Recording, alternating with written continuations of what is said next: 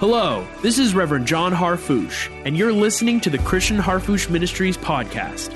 We have a message for you today from Apostle Dr. Christian Harfouche. For more information, live broadcasts, and video teachings, connect with us online at globalrevival.com and join us every week for the Christian Harfouche Ministries podcast.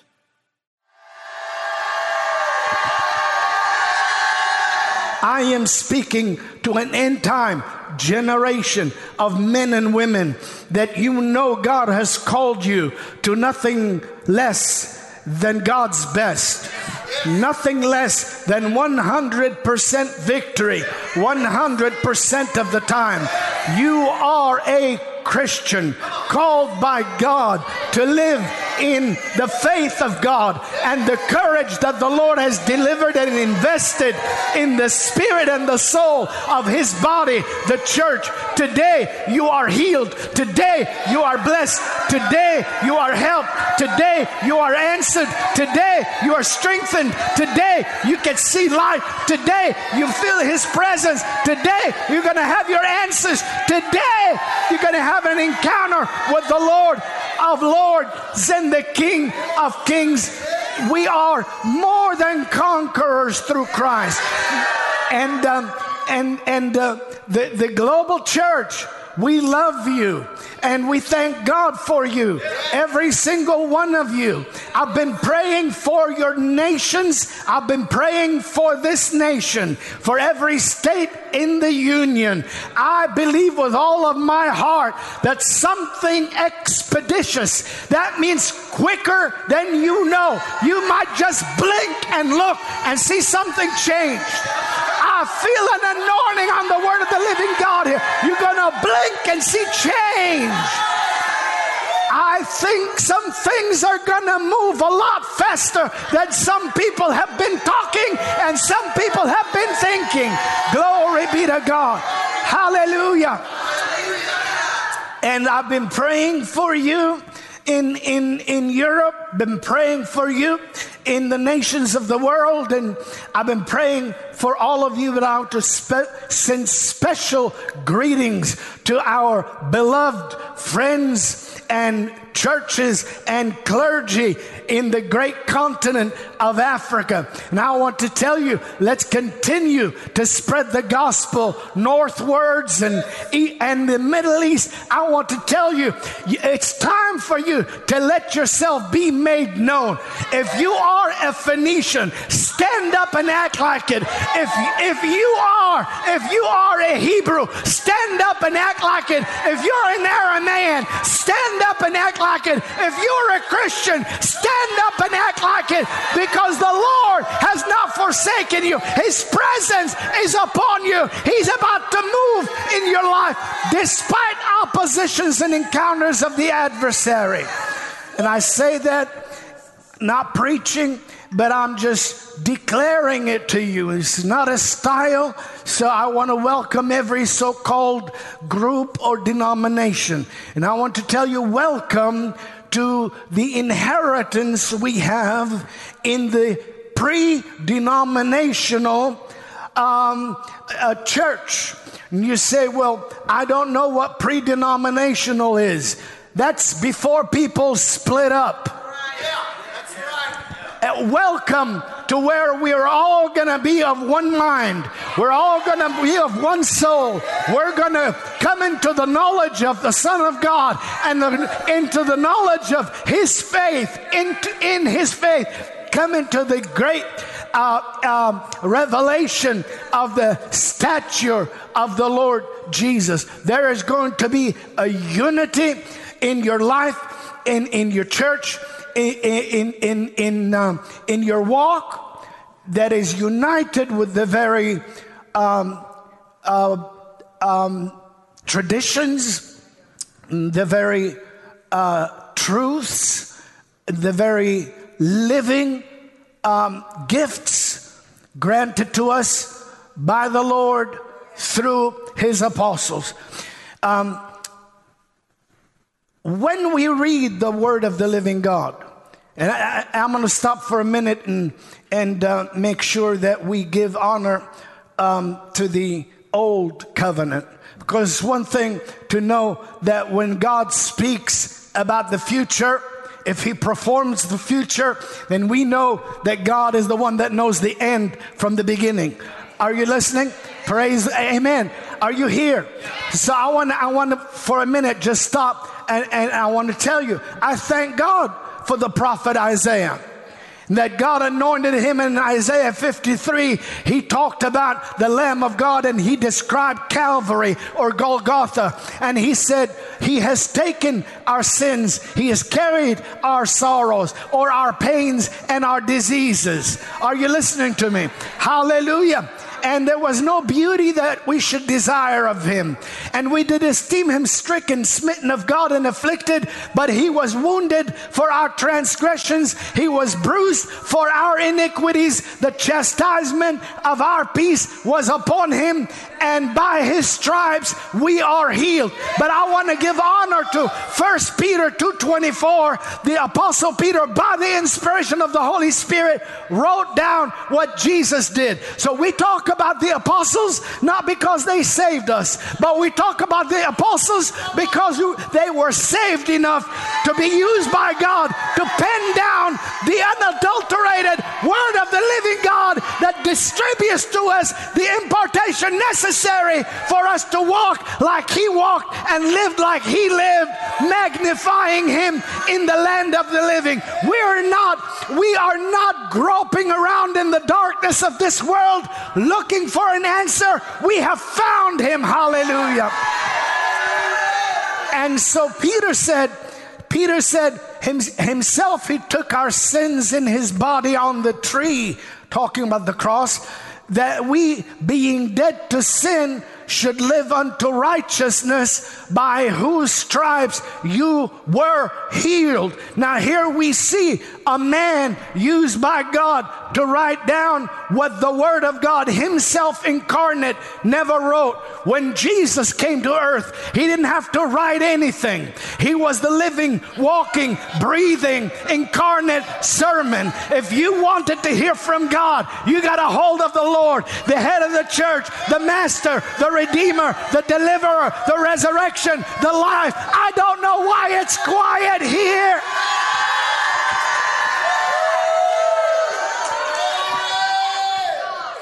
But the Lord did not have any time to waste. He did not sit down when he was, you know, five years old or 12 years old or not 29 years old or, or after the baptism of John. He did not sit down and write the gospel according to Jesus.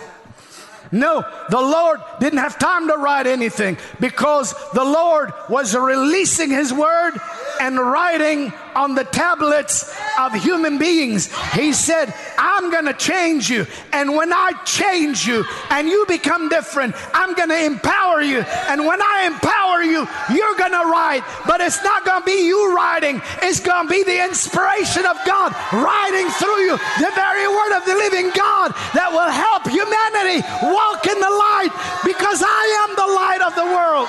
I'm going to stop till somebody shouts. Glory. So, so people say, I, I heard someone say, well, don't, you know, uh, I heard you. I heard you. And I shouldn't give you any credit, but I'm not, I'm going to make sure everybody knows that you, you, you said that. I heard you say, listen, uh, just preach Jesus and Him crucified. Don't talk about the apostles. Where'd you find out about Jesus and Him crucified? Wasn't it Paul that said, I chose to know anything, nothing among you save Jesus Christ and Him crucified? Oh, if you don't believe God uses people, Turn this channel off. This is not your church. But if you believe that He is still the miracle worker, the dead man raiser, the elevator, the revelator, the healer, the performer, then this is your camp. This is your body. This is your company. This is your family.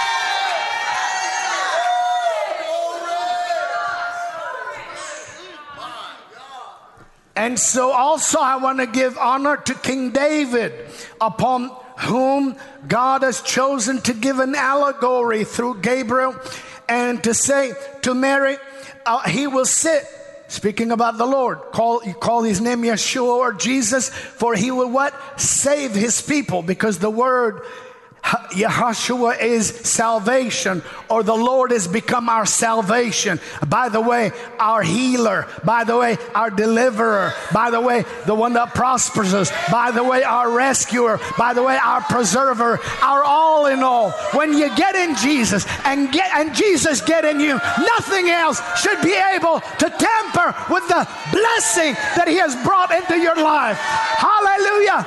There is a generation that is full of power and victory in the earth today, and we are that generation. Am I right?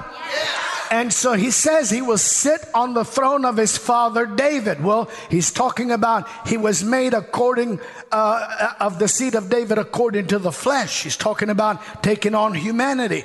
Well, what did what did the psalmist say? He said a lot of things, but here's one: Bless the Lord, oh my soul. We got to give credit, right? Somebody said you talk about you apostles. Well, let's talk about King David.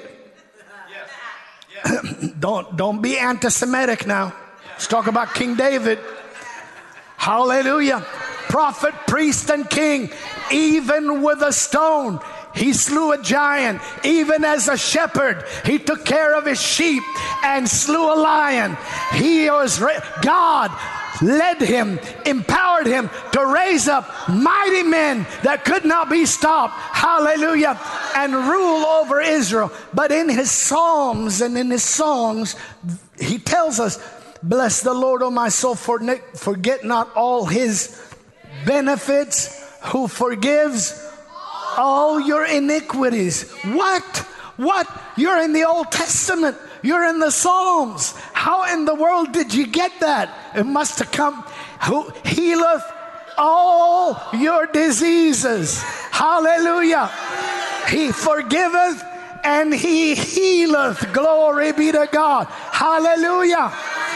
And so the Lord tells us in the in Mark chapter 11 and when you stand praying whatsoever things you desire when you pray believe that you receive them and you shall have them. He said have the faith of god for whosoever will say to this mountain be removed and be kept today i'm saying to this mountain be removed be removed be removed from america be removed from planet earth be cast into the sea of, of dryness and emptiness. Be cast off of humanity in the name of the Lord of Lords and King of Kings, and shall not doubt in his heart, but shall believe that those things which he saith will come to pass. He shall have whatsoever he saith. So we know the Lord also agrees with the all inclusive he, he, he forgives all your iniquities. He heals all your diseases. He, he delivers your life from destruction. He crowns you with loving kindness and tender mercies. He, he, he uh, satisfies your mouth with good so that your youth is renewed. I'm going to stop. I'm talking to somebody. You getting ready to rise up and act younger than your children. You getting ready to rise up and be stronger than your children, stronger than your friends, and stronger than your suspect co-workers. There is a quickening happening today by the anointing of the Holy Ghost. Amen and amen. I'm going to just take a moment and talk about isn't it important to know about the new covenant? Now the new covenant is a testament, but the new covenant is a word, and the new covenant is a life. Yes. It, it's it's people. So, and and and and people that that that are not just beyond you. How many here are people? Yes. Two, three people. How many are people?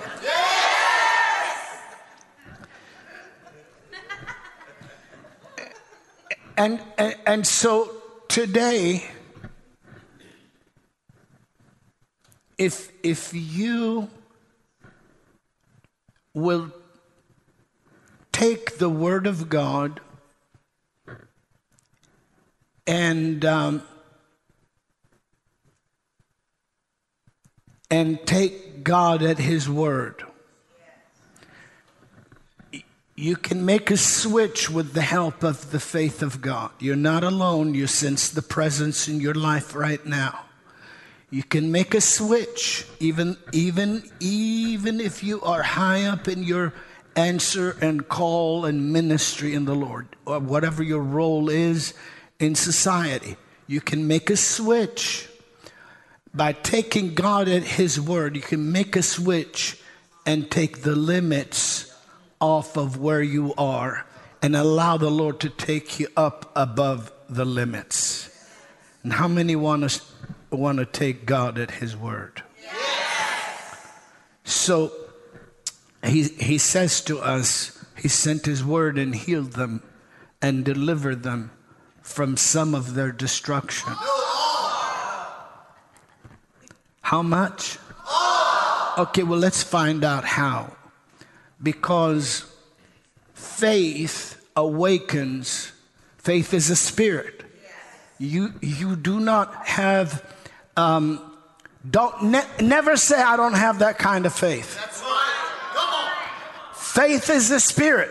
Whatever you feel that you don't have now, you're going to feel that you have in a couple of minutes. Because faith is a spirit, he'll rise up on the inside of you in order to be in agreement with the very word of God, the Lord sent the spirit of faith to live on the inside of you and I, so that we, having the same spirit of faith, according as it is written, I believe, and that is why I have spoken. We also believe, and that is why we speak. Glory be to God. And He has shined in our heart to give the light of the knowledge of the glory of God that shines in the face of Jesus. But we have this treasure in earthen vessels that the excellency of the power, somebody shout power, beyond measure, excellent power, power today of God and not of us. See, but we have this treasure where? In earthen vessels. So, in order for that, the spirit of faith to to arise and awaken in you on the level that is consistent with Christ's call. How many of us believe Christ calls you up?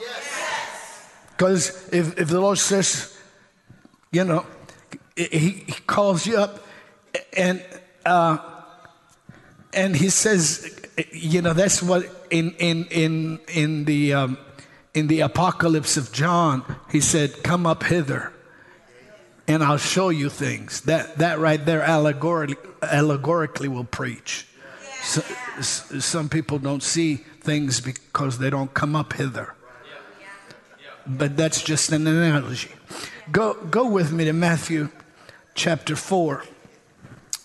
And I'm going to just follow the Lord. I have some things, and I'm talking to some mature men and women of God. And I want you to see this from that time, Jesus began to preach and to say, Repent or have a change of attitude and action, right? Tur- have a turnaround. Repent, for the kingdom of heaven is at hand. Or the or the word kingdom. Now I'm, I'm gonna I'm gonna only tell you once now. The kingdom of heaven is the kingship, the sovereignty, the authority, the rule, the royal power, and the reign of Christ. So he said, so he, Christ from that time, someone say, it's time. It's time. Say, that time is this time. time, is this time. Say, it's still time. It's still time. Because the king is still king. The sovereign is still sovereign. Hallelujah. and, so he said, he said, from that time, he initiated now a time of performance. And he began under the inspiration of the Holy Spirit, the Lord did, to declare. He said, change your thoughts.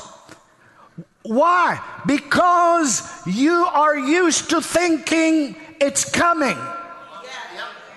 Change your thoughts, it's near you. Your miracle is within your reach. Your answer is in your house. Your breakthrough is on your life. Your promotion is at hand. Your miracle is at hand. Your reconciliation is at hand. Change your thoughts from it's coming someday to this is the day. Hallelujah.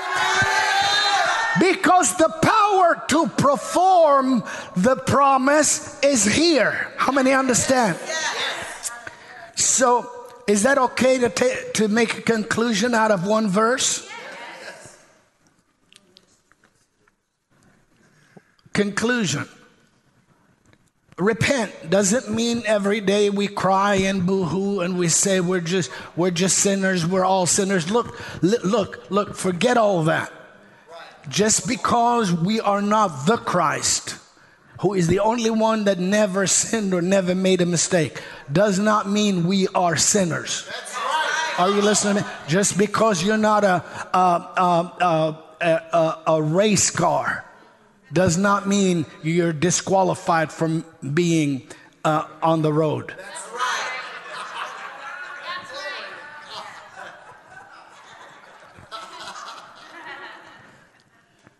But if you get in the right shop,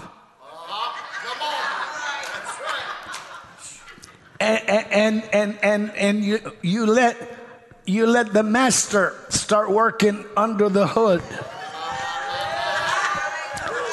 and preparing you for a marathon and put in your life the power necessary to fulfill what he called you to do. If you will get into the right church, you say, What are you talking about? The house of God, the church of the living God, the family of the believers. Glory be to God. Where there is bread in the house, where there is provision in the house, where there is health in the house, where there's healing in the house. Glory to God. And right where you're at, right in your house, right now, you're in this house together with us. So from that time, Christ, from that time, began to distinguish between John the Baptist, who was one, the greatest one prophet born of women, who was saying, There's one coming after me.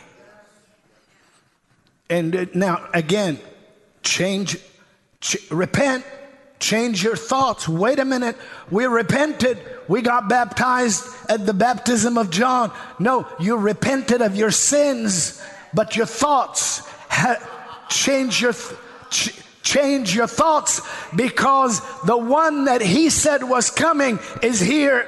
The baptism of fire is available. The endowment of power is ready. The defeat of the devil is at hand. The authority to the believer is ready. The, my God, my God, Ch- change, change. And, and so he tells us, and, and remember, can I, can I quote the word a little bit? Yes. And, uh, whoo. And the Lord, the Lord himself, Jesus said, what did you go out to the wilderness to see? When you went out to see John, did you go out to see a reed shaken with the, in the wind? Well, of course not, because John was, you know, he told the truth. He told, he told the truth pretty hectic. You know, it's amazing you can get that kind of a crowd talking to him like that. But he had, a, he had an anointing.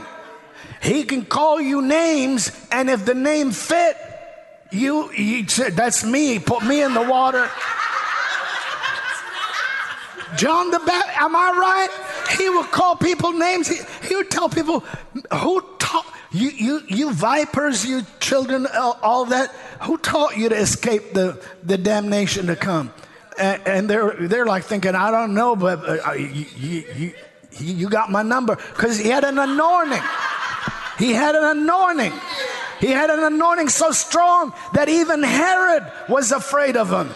And even and he was talking about Herod and about Herod's lifestyle. He didn't stand and just say you have the right to live however you want to live. He he talked. I need to stop. I need to stop today. And he, he said he said you're messing around and living with your brother's wife and and and, and you remember now Herodia she's the one that was so angry and she she calculated how she's going to get rid of John the Baptist. Herod was afraid of John. He was so afraid of John the Baptist that he, even after he was beguiled into, uh, you know, giving in, uh, and, and John the Baptist was beheaded, then all of a sudden he hears about Christ's miracles and he thinks, oh, is John the Baptist come back to life again? That's, that's one scary prophet dressed in, dressed in in, in leather and, and just eating, you know, locusts and wild honey and yell, yelling in the wilderness. But he said, Listen, he said, There's somebody coming after me. I'm just here to talk about what's coming. But somebody coming after me, he's mightier than I. I'm not worthy to untie his latchets on his sandals. He will baptize you with the Holy Ghost and with fire. Glory be to God. Glory, glory, glory. Glory, glory. He was talking about our Lord. He was talking about our Savior. And so when our Savior came on the scene and was released to deliver the word, that for thousands of years had been predicted both orally before the law of Moses and orally and in the writing of the law of Moses. So we see Genesis came way after Abraham was. How many understand what I'm talking about? How many think Genesis came way after Adam was? How many think Genesis came way after Noah was? And so Genesis and the Pentateuch, the first five books, Moses came some 400 plus years after. Are you listening to me? After the children of Israel had gone into, uh, into captivity. Isn't that right? About 400 years after. So, but there was a promise made to Abraham, and it was an oral promise that was re- re- repeated and expanded upon um, in his lifetime it, with a minimum of 10 appearances of the Word of God Himself. And it says, the, and the Word of God came to him saying, or, and behold, there's the Word of God, God, or there, the Word of God. Are you listening? And this was in his heart, transmitted, and then the Holy Spirit would come and through Moses would put on the sacred scriptures almost 4,000 years ago the, the, the Word of God for you and I. And so 2,000 years ago, it's been already 2,000 years almost of reading. From, you know, Genesis, and then those that came later, 600 years before Christ, the prophets, 500 years before Christ, Micah, and all the major and minor prophets, they all spoke about the Lord and described him to the, uh, to the most minute detail. Uh, let me stop and tell you the, the real church, the pre denominational conviction, is not that there are two ways or three ways or many ways, but there is one way, one truth, and one life the Savior, the King, the Lord, the Deliverer, the Lamb of God that takes away the sin of the whole world one doctrine, the doctrine of the apostles, delivered to them directly by the Lord Himself through the agency of the Holy Spirit. And so it is today with this generation of champions, warriors, warriors of righteousness, prayer warriors, you will not lose your family. You will not lose your fight of faith. You will not be defeated. You will not go down under the rudiments of this world. You will stand up in a victory the world cannot imagine and manifest a power that a human cannot conjure up. And if you believe it, shout like you've never shouted.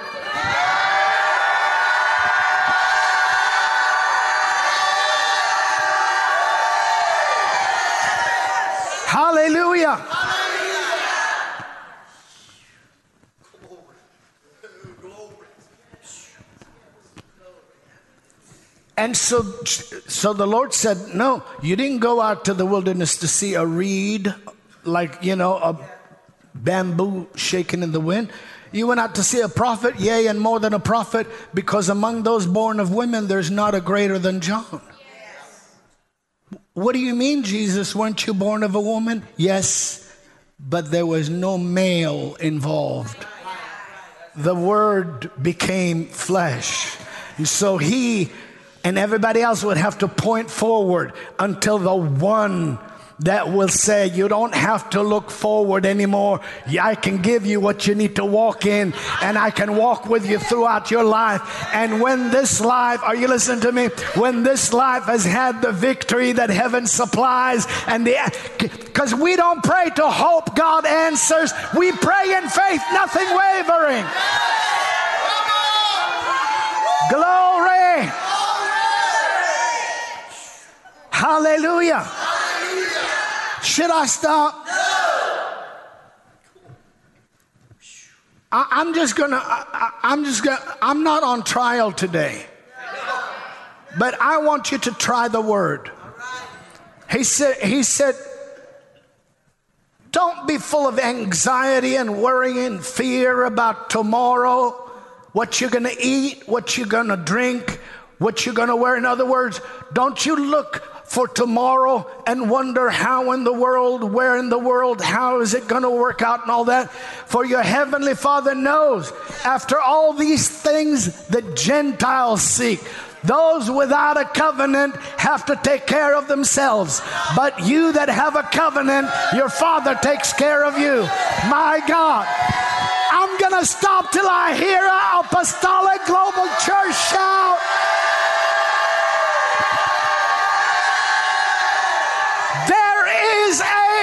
Blessing coming to your life that is so all inclusive, it's going to shock you, and it's coming now.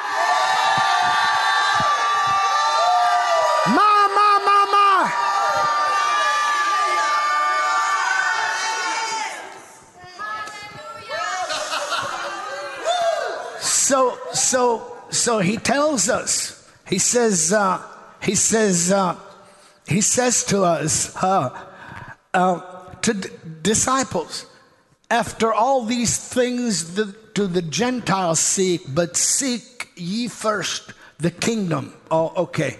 I'm going to get ahead of myself a little bit. The kingdom of God was Christ's primary message. He came to live a demonstration that God whoops the devil.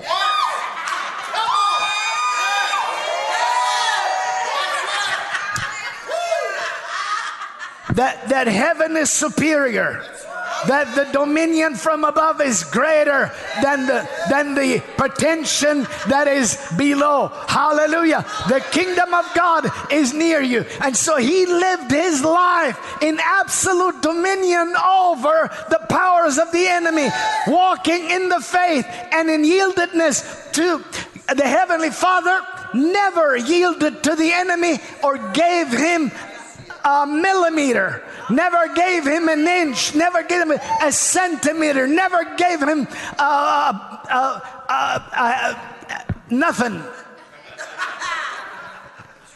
And he, he, but then he also went to the cross, and in the cross, he spoiled principalities and powers. And so in his death, his laying down his life, he defeated all the powers of darkness so that you and I could understand that it's not that hard to defeat the defeated if you're walking with the one that defeated them. If you are, if he, if the one that defeated the defeated is has has victored uh, the, the saved, then, then, then this is the victory that overcomes the world, even our faith. In whom? In the one that defeated the. The one that defeated the defeated. Or overcame. Um, and, and, uh, and, uh, and so kingship. And so he says, Seek ye first, or seek actually, or ask for the kingdom. If you, if you read, read the original language, ask for the kingdom. Why? Because it's near you. Somebody says, Well, you'll never have the kingdom fully till you get there. You can't handle the kingdom fully right now. But you shouldn't be missing some. Days of heaven on earth belong to you. Days of victory in the now belong to you. Hallelujah. They're ours. They're ours. We have a mission. We have a mission as a family, and I, I, I want you to know that when you join hands with mentors and, and or apostles like you call me your father in the faith and we cover you in prayer. When i get that prayer request and within a day sometimes just a night passes and i get the testimony. It's not an accident. These things don't just repeatedly happen by accident. You keep walking right, God will continue to make your life right. You'll walk upright. You'll walk straight. The enemy will continue to be under your feet. Victory will continue to be the harvest of your life. Multiplication will continue to be available for you, in you, and through you. Hallelujah. Glory to God. And and so so um, so he said, Ask for the kingdom first. Ask for the kingdom. What is that? When you stand praying, believe that you receive. What things soever you desire, believe you receive. You don't even have to ask for the things sometimes because He knoweth what you have need of before you ask. And don't ask just for yours. No, no, no. Don't ask for your existence, ask for your mission. And all of these things will be added unto you. Every greedy person without a covenant, every covetous person without a covenant, he is seeking, they're working overtime, they're scheming, they're lying, they're cheating, they're doing whatever to try to make sure that their future is secure. But they're working and their wealth and their effort is reserved for you. All of these things shall be added unto you. I'm going to stop till I hear a shout.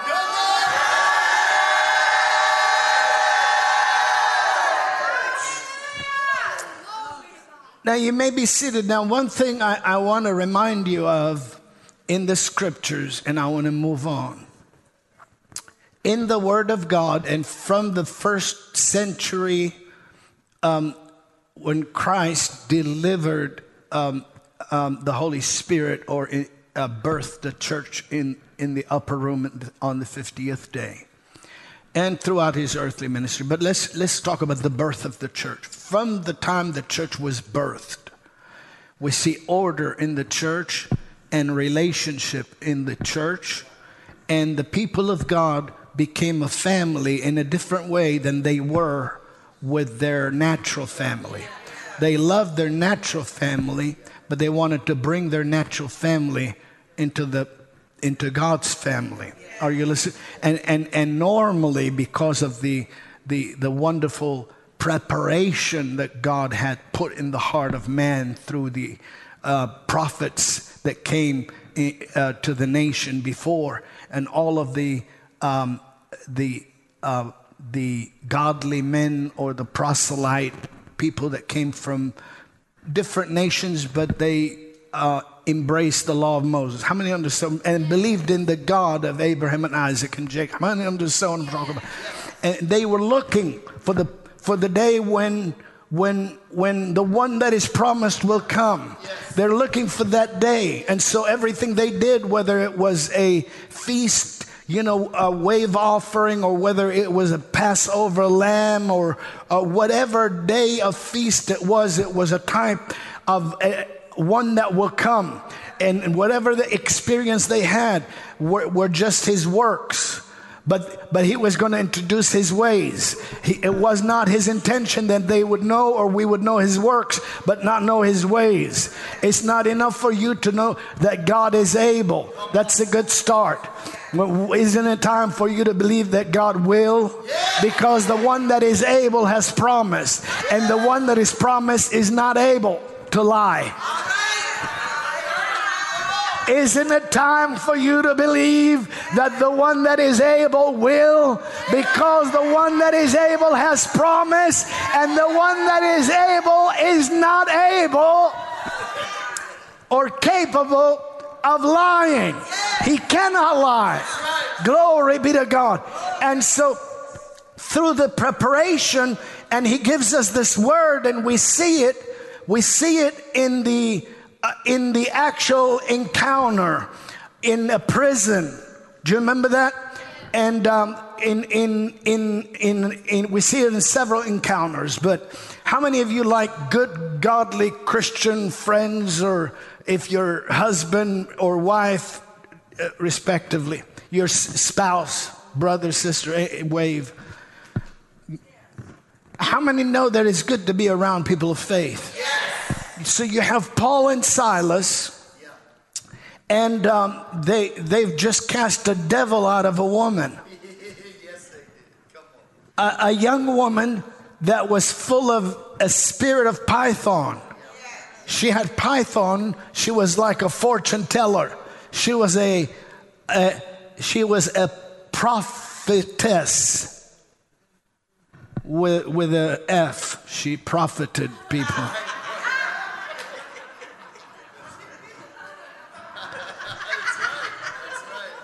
She, she profited an entire community. And, and, and she's going down and she's saying the right thing. These are men of God that show us the way of salvation. And and and Paul just after many days going to prayer, he was grieved in his heart because words are spirit. And when the word is right, it lifts you. When it lifts you, don't doubt it. Don't resist what lifts you. Accept what depresses you, accept what energizes you and lifts you. That comes from God. Hey, God is lifting you. God is strengthening you. God is blessing you. God is reforming you. God is forgiving you. God, my God, is supplying for you. Amen. And and so here we are, and and they the apostle Paul turns around and the gift of faith, the God faith, rose up in him and he puts it in words in the form of a, a, a, a um, authoritative command come out of her. Well, you know the story. And um, we've seen devils come out of people all over the world. I've seen blind devils come out and people born blind see. I've seen people that were that were witchcrafted all over the body, and I broke the curse off their life, and instantly I've seen them free. I've seen deaf devils leave by uh, by probably the tens of thousands all over the world. Deaf devils, people born deaf, and just just uh, come out and the devil has to do what the anointed of the Lord tells them to do because they are not our superiors. We are the superiors over the devil. Glory be to God. Now, I'm not talking about the medicines of earth. I'm talking about the healer of heaven. I'm talking about the authority of the church. I'm talking about the body of Christ. Hallelujah. And, and, and so he tells her, he says, uh, he tells him, come out of her. Well, immediately the resources, the gain, the money that was being made by an entire community stopped. Well, it sounds like I, I, I, prepared a sermon here. It's, it's not even in these notes. The economy shut down.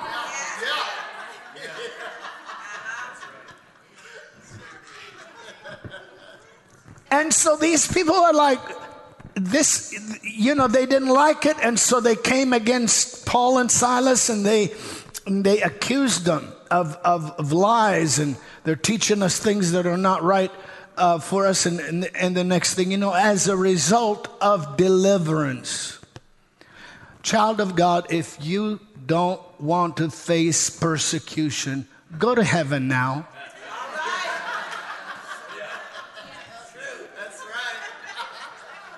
Go to heaven now. I, I, I, please, I don't want you to go to heaven now. Change your mind.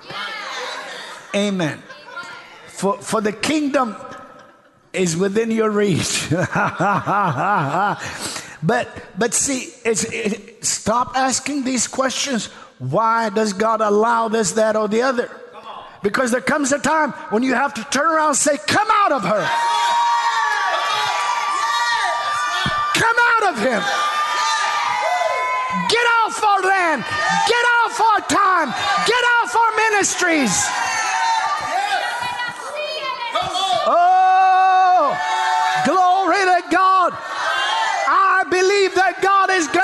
raise up pastors and ministers and presbyters and bishops and apostles in this nation and around the world that are not playing games but are ready to believe that He's the same yesterday, today, and forever. Glory be to God.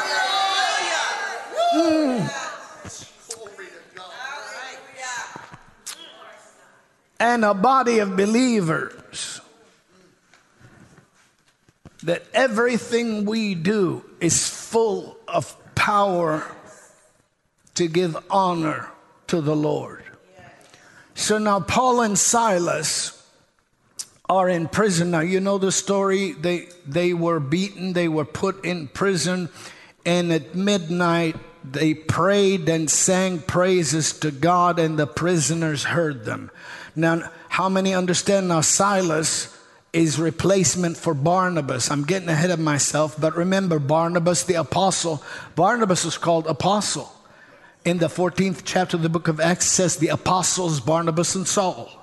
So Barnabas was an apostle. So we, if we just count Barnabas and Saul, we got 14 apostles. But we got a whole lot more, don't we? Amen. So some people said there were only 12. You know, you, you just don't know who the apostles are. So, so now Barnabas, we'll talk about him later, but now that here's Silas. He was also a prophet. We'll see that later. That's what I was planning, but he's a prophet. And they're there, and, and there are two of them. Uh, it's nothing but, but prisoners. Are you listening? They're in jail. They're incarcerated. They're in prison. There are prisoners there. There's nobody there ready to pray and sing praises to God. Just two. Just two that are walking together on a mission to change the world, and they know that the reason they're in there is because the devil is homeless and he wants to try to get back. So he tried to put them inside a home and shut the door on them. I say to you, your windows are opening, your doors are opening, your opportunities are opening, your roads are opening, your states are opening, your nations are opening, your economies are opening, your mouth is opening. God is setting before you an open door that no man can shut. Hallelujah. Hallelujah. You getting anything out of this? So, so now here's the church, just two, Barnabas and, uh, or uh, uh, Paul and what Silas, and they prayed and sang praises to God. The prisoners heard them, and what happened? What happened? Why? Why? The kingdom the kingdom, the superiority over iron, the superiority over rock, the superiority over earth manifested just through praying saints and praising saints. Praise your way out of the lies of the enemy and praise your way into the victory that God has reserved for you. Glory be to God. Hallelujah. Oh, the kingdom shall manifest. Shook the place. And normally human beings get afraid when there's when there's a shaking. But the shook, shook and the, the, the, the, the chains fell off of people's hands and the stocks fell off their feet. That, that's not a natural earthquake that's the Holy Ghost move. That's God saying, I like that. I'm tapping my feet to your praise. Ah, I like that. Can't nobody do you like Jesus. I, am going to do you out of this jail. I'm going to, my God. I, I'm going to do you out of this confinement. I'm going to move my hand in the now. Change your thought life. You're not living to look for the future. I am with you now, says the Lord.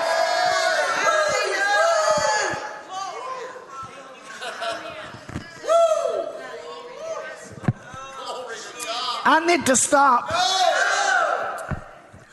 And um, you, isn't that right? It's not a natural earthquake. Chains fall off, prisons are shaking. The earth is shaking. The prisoners know why it's shaking. They heard praise. They heard, Oh, you are a, the mighty one. You have redeemed us. You died and rose again. You delivered us. You spoiled principalities and power. You, you know Paul knows how to praise because you know you know that Paul knows how to write. He knows the mystery. Hallelujah. He's aware of the mystery. He's knowledgeable in the mystery. Hallelujah. Which is Christ in you, the hope of glory. Who whom we preach.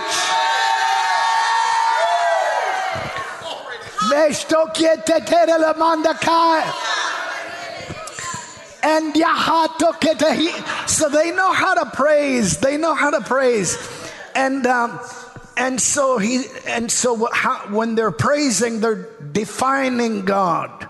Not not just praise God. You are mighty. You are great. You're a good God. You never fail us. You never leave us. You're with us. You're more than enough. Blessed be your holy name. Thank you for the privilege of being uh, a recipient of persecution because we are practicing exorcism. Thank you, hallelujah, that we can turn this situation into an altar and this confinement into an opportunity to make it a prayer closet and a praise altar. Thank you, you're with us. Mm.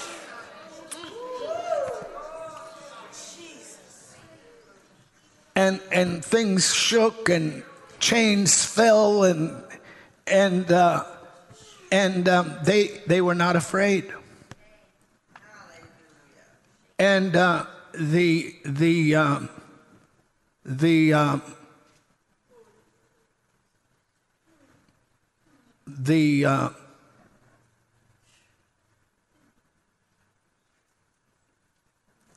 the Lord reveals through that encounter because I want to get to where I'm. Te- I haven't even read my second scripture yet.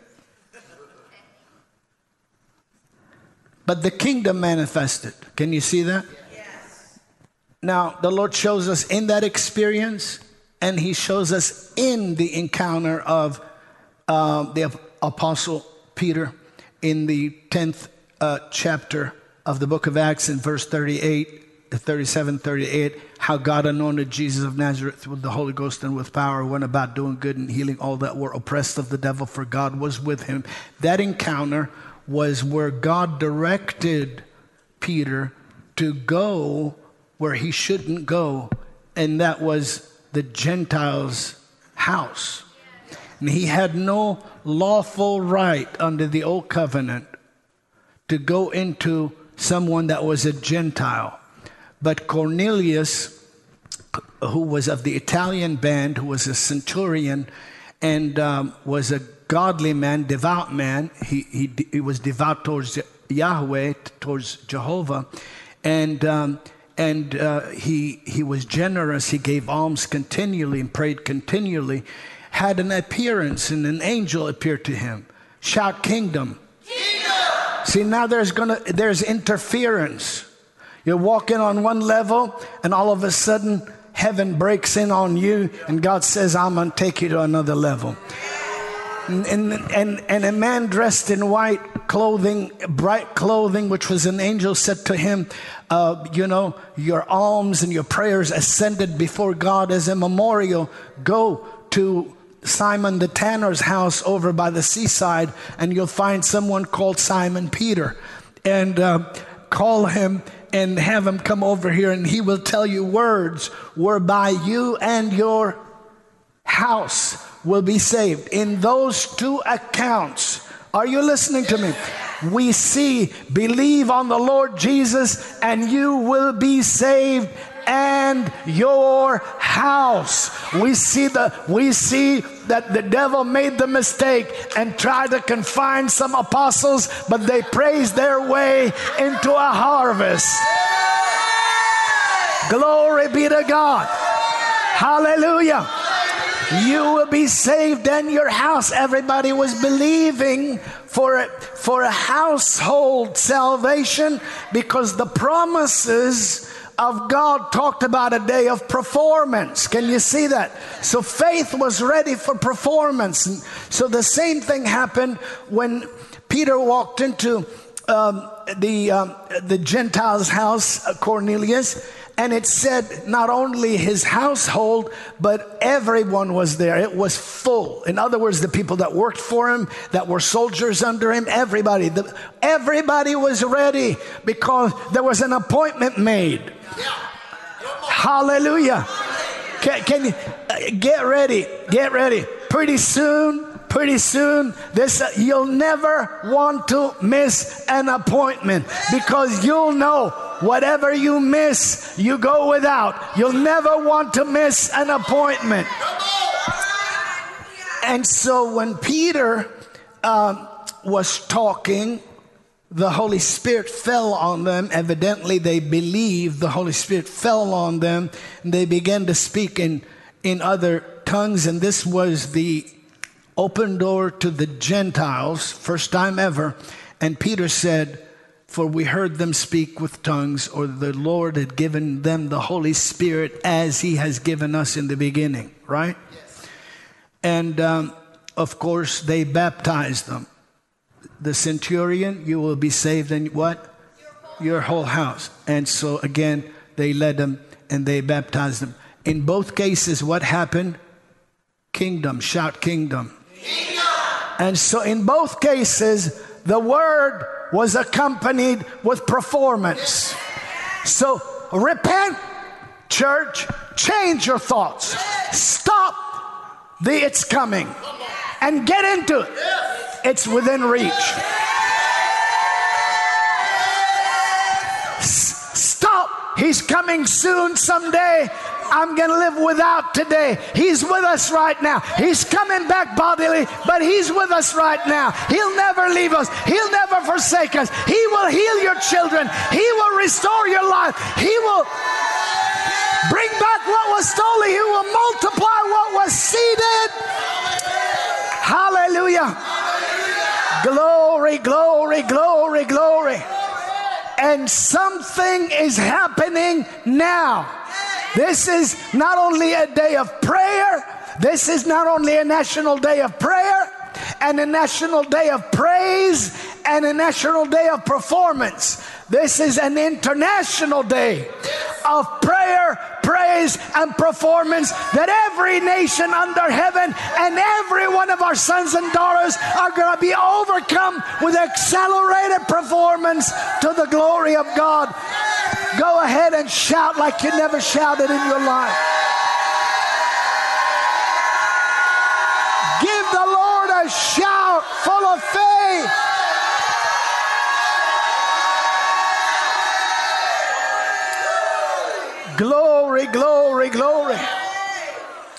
Glory.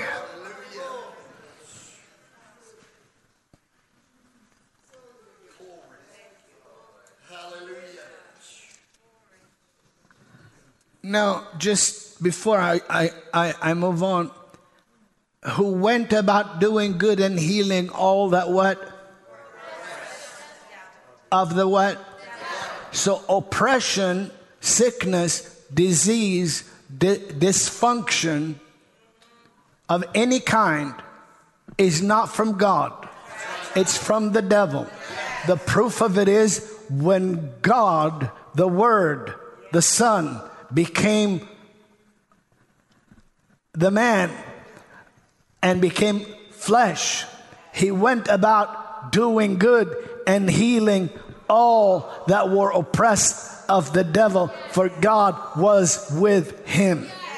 I'm gonna, I'm gonna, I'm, I'm gonna hurry up, but how many of us know that in Nazareth, where people diminished his value, they got little from him?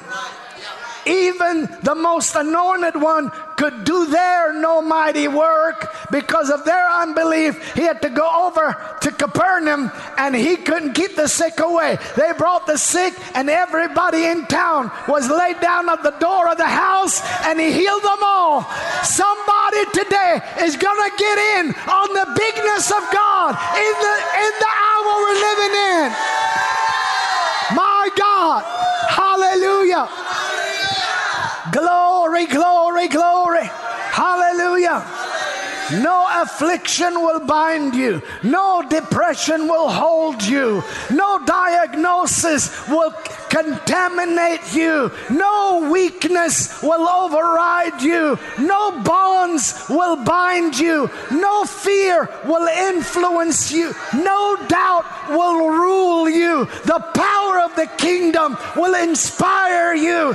And when you say yay and amen, within your reach, the power of the Lord to perform is here. Hallelujah. Hallelujah. This is our word today, not just the word we plucked out of the the um, the word. This is our word today.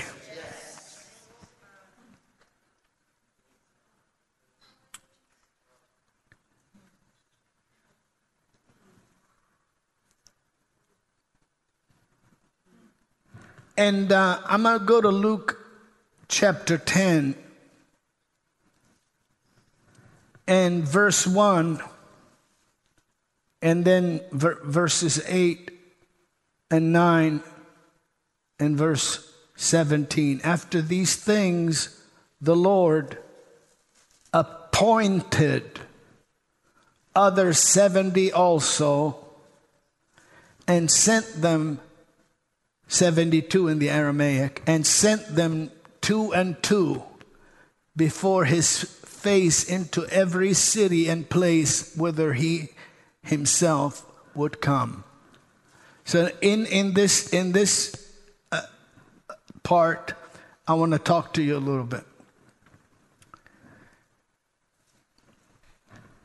I want to talk to you um, also. I want to talk to everyone.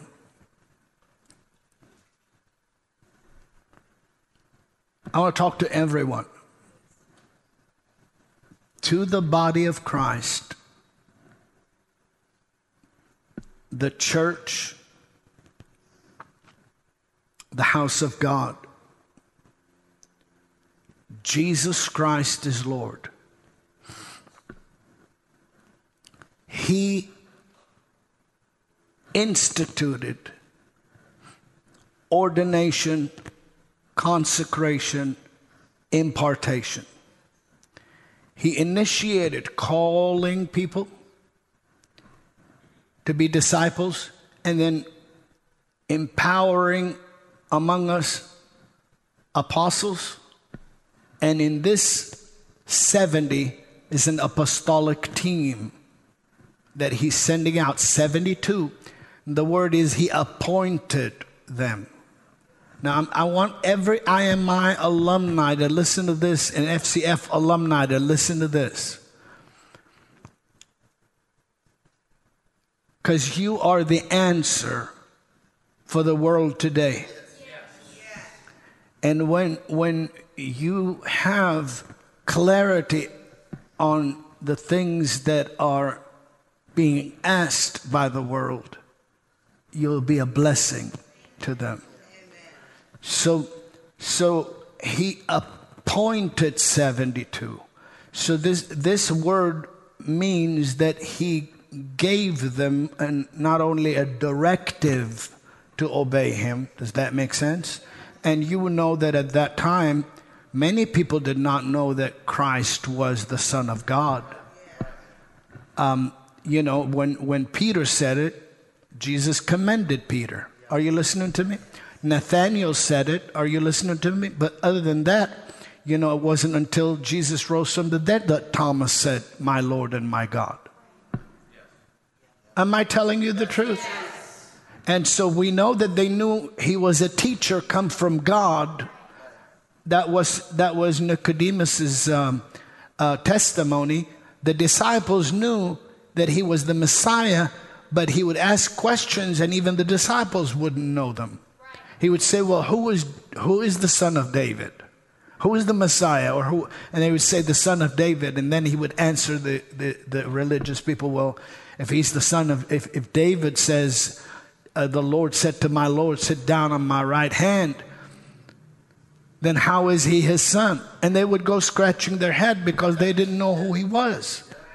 They knew it was a, he was a rabbi that gets stuff done. They couldn't. Uh, we know you're a teacher come from God because nobody can do these miracles which you do except God be with him. and so we can't argue with your theology.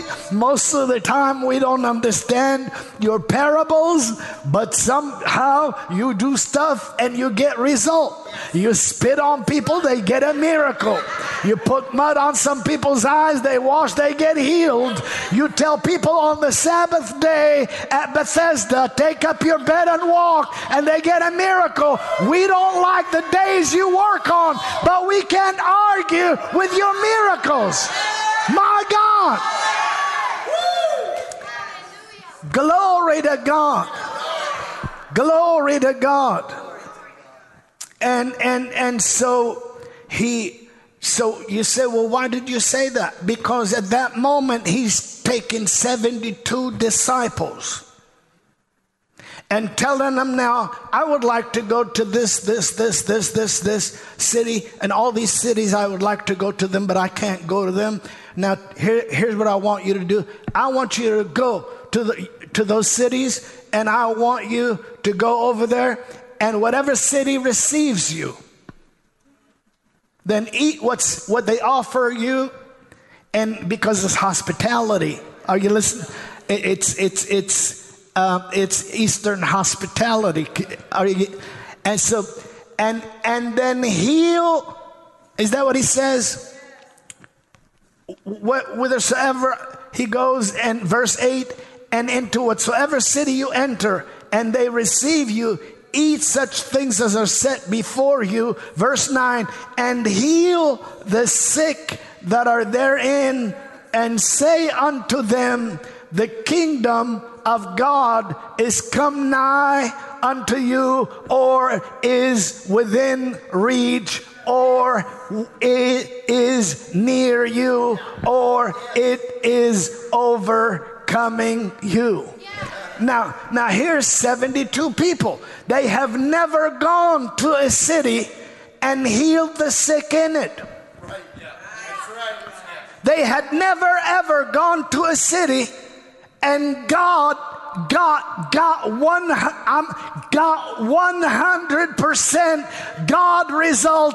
They had never thought of doing that because they did not have confidence in themselves. But he called them and appointed them. When he appointed them, he must have told them, I'm giving you a commission, I'm giving you a mission. And now, when you go with that mission, you're going to have the ability to perform it the way I describe it. My God.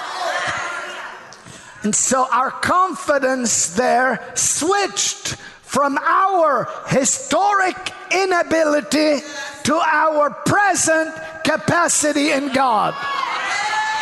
You are more than a conqueror through Christ. Glory to God. Hallelujah. When I catch a disease, I kill it.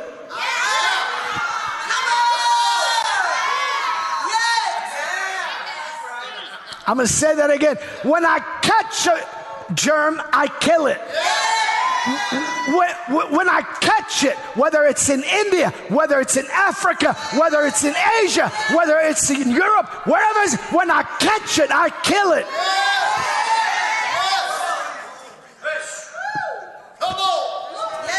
Because the Lord that called me has delivered me from confidence in my ability or the lack thereof and has anointed me with a mission to raise up an end time army of believers, of family, of redeemed that walk by faith and not by sight, and they're about to experience a regeneration in their life, and they're about to see spirit, soul, and body and energization.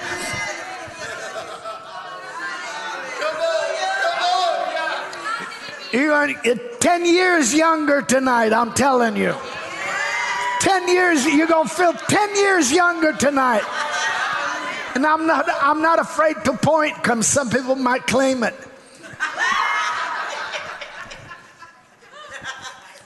No, it's the truth.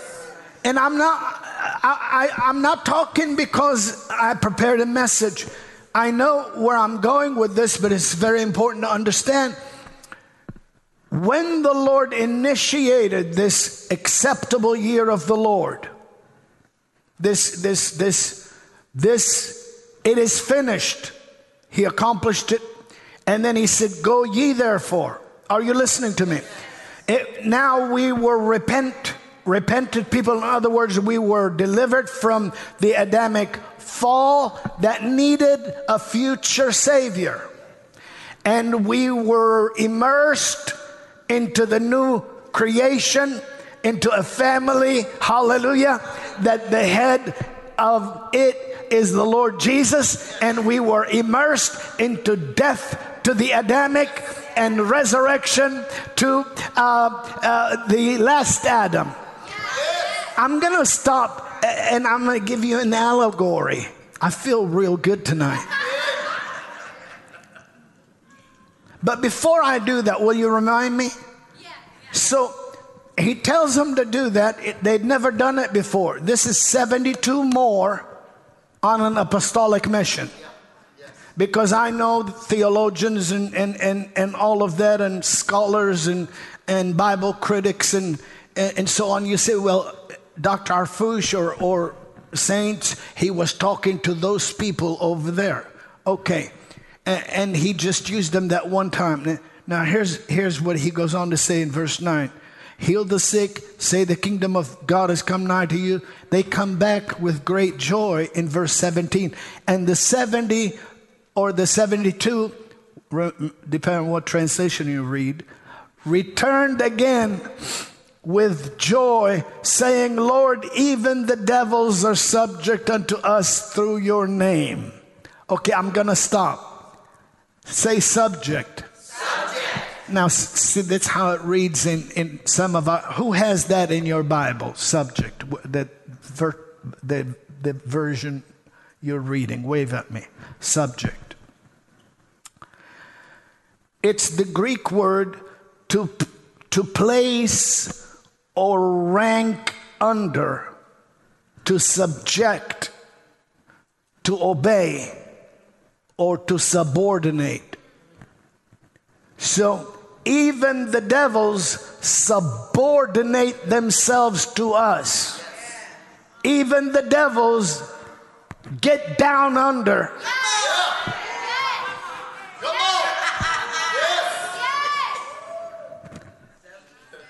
Even the devils acknowledge their lesser rank. It's, it's, uh, hupotasso is the, the, the Greek word because uh, in, in your name. So the Lord, the Lord says, the Lord says what? He says, rejoice not that the devils are subject to you or sub- subordinate to you but rather rejoice that your what? Names, Names are written where? Uh, well, hold up. Okay, does that remind you of something? Jesus, I know. And Paul, I know. Does that remind you of that? Okay. Some people don't like to talk about Paul, just Jesus.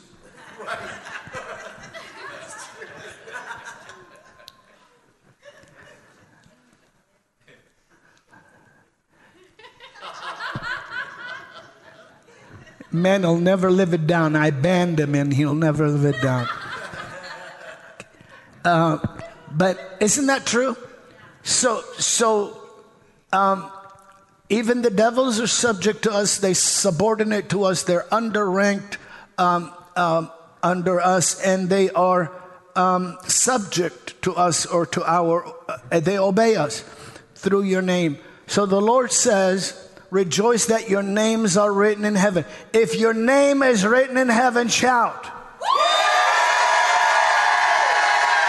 And then he says, Behold, look, hey, see, I give you authority. I give you ability. I give you exousia. I, I give you capacity over all the power of the enemy to advance by setting your foot on scorpions and snakes. You and I, we the church, we will be the ones that trample the adversary in this hour as a testimony to a world that lies in darkness. No enemy, no affliction, no lack, no opposition, no kind of symptom or diagnosis will rule while we are present in our prayers. There is superiority in our praise, there's deliverance, and in our walk, there is breakthrough. Hallelujah. Glory to God. So, um, did you catch that? So he wasn't just saying to the 72, if he was, then it wouldn't have been related to your names are written in heaven. Are you listening to me? Rejoice because your names are what? Written in heaven. Because rejoice with reference to your identity. The reason the devils did uh, obey you is because I sent you. When you're connected to me, the world has to acknowledge that I have my kingdom behind you. I back up my church. I back up my I back up my people. I'm with them. I help them. I ooh, glory to God. The world, the world will see his backup is greater. Glory, glory, glory, glory. Glory, glory, glory. Isn't that good?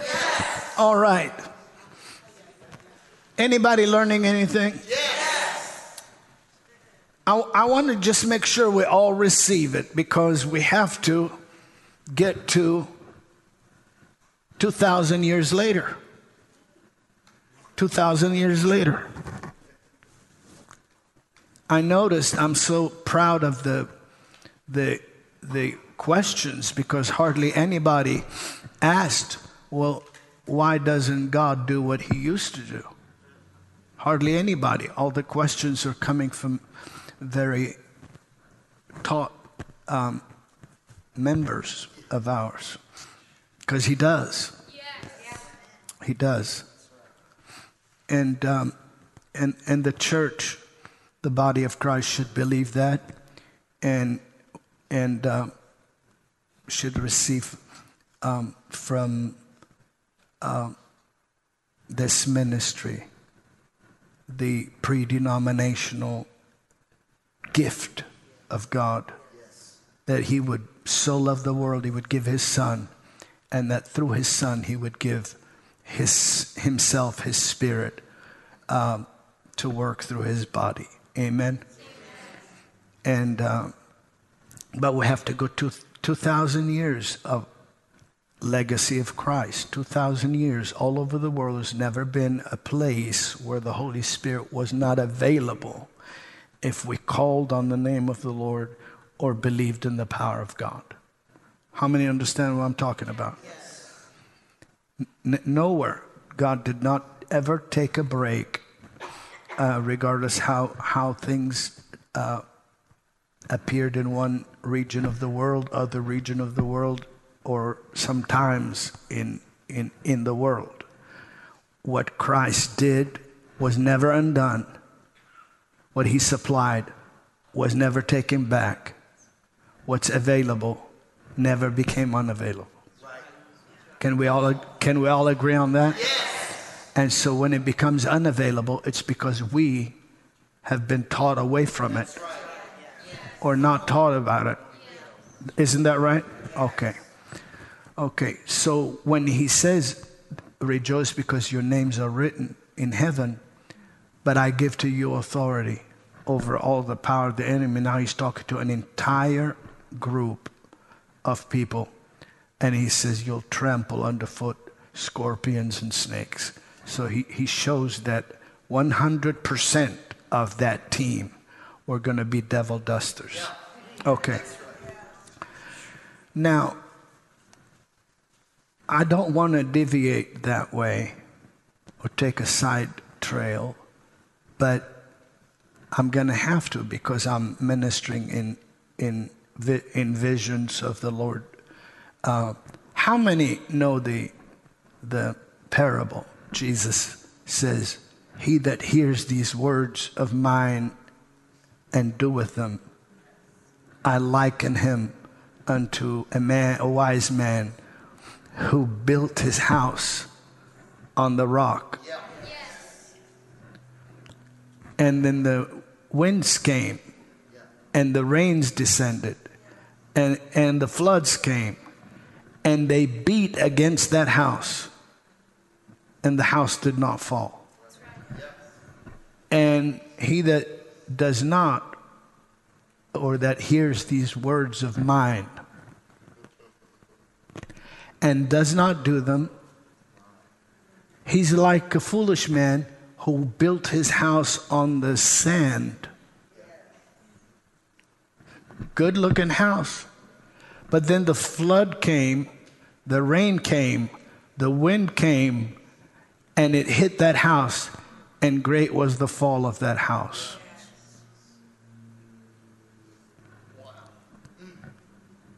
So we just think, be a word doer. That's great. But let me tell you what Jesus is also saying allegorically. If you hear what I'm telling you and you keep building this house on Adam, who is sand, dirt, and will go back to dirt, to the old man who is indebted to sin and ruled by the devil you might build something that looks good, but when you get hit with winds or rain or flood, what you built will fall. And he said, Upon this rock I will build my church, my God. And so, where do you build this house on? What do you build this house on?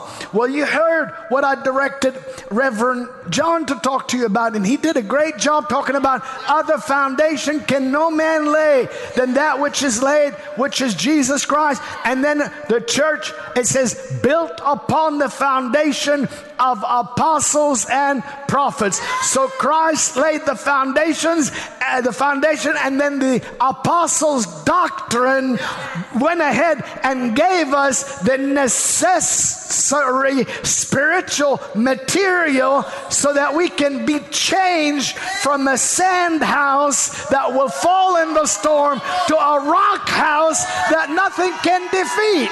The house of the living God. See, we used to be destined to go down. Now we're destined to go up.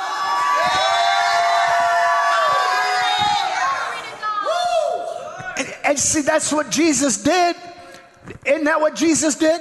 I, did, I didn't want to say. He didn't even he, he didn't even give the devil hell. You know, you know, I don't want to say that because he was quickened by the Spirit, went down, preached, took the keys, and led captivity. No longer do people have to be in prison in Abraham's bosom inside the earth, waiting till somebody comes and takes them up. The curse of going down is over, and the blessing of going up is here. Glory! Because we all back to where we were born from. That's why we call it going home. Because we were born from above. I feel the power of the Holy Ghost. The church is built on the rock. No storm, no flood, no rain, no enemy, no demon, no end time, no curse, no adversity, no circumstance will shake this house. You are permanently founded upon a foundation that cannot be shaken, that we've received from God. Seeing that we've received a foundation that cannot be shaken, let us therefore serve God with reverence and godly fear. Hallelujah. Oh, go ahead and shout at home.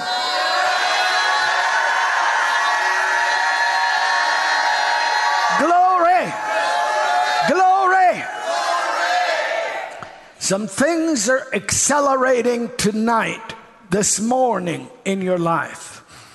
Your miracle is here. Isn't that wonderful? Isn't that wonderful?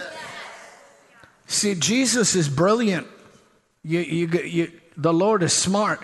You know, the Lord can't force you to be happy. And you can't force him to be sad.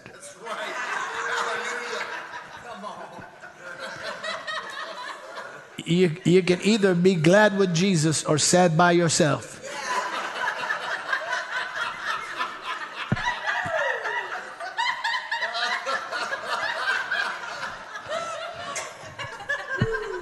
You know, I can't come to you and I, I, I come here, I'm, whoo, I'm full of good news, and then all of a sudden, oh Lord Jesus, you know, it was tougher than I thought.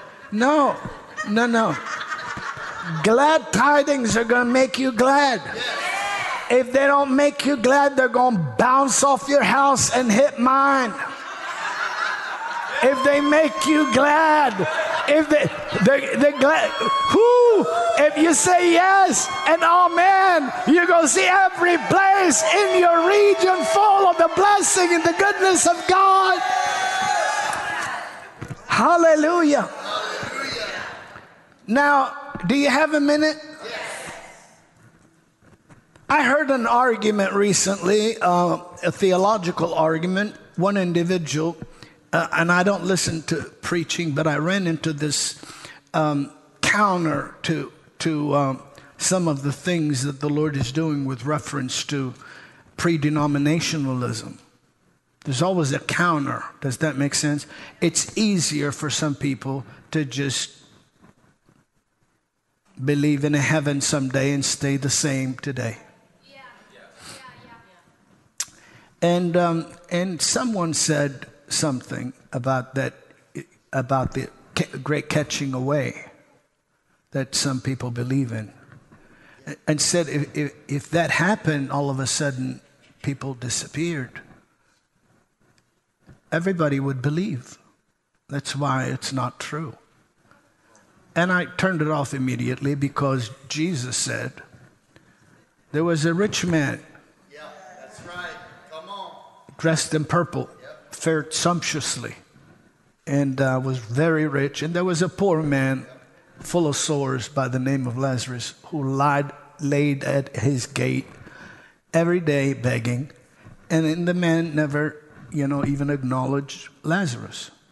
And he's telling a parable but he's got humor coming up. He's telling a parable. And he says, And then the rich man, um, a, uh, Lazarus died and he was carried by angels into Abraham's bosom. And the rich man died, and in hell, he opened his eyes. and uh, do you remember that? The story? And the rich man looks over to the Abraham side of the the, the, the comfort side over there across the great gulf between them. And he said, Father Abraham, uh, send Lazarus uh, to dip his finger in water. Am I saying it right? And cool my tongue because I'm tormented in this flame. Uh, and of course, the answer was no, we can't go over there. You can't come over here. Hallelujah. Amen. If that doesn't designate two type of people, I don't know what does. Woo! So he said, All right, I've got brothers.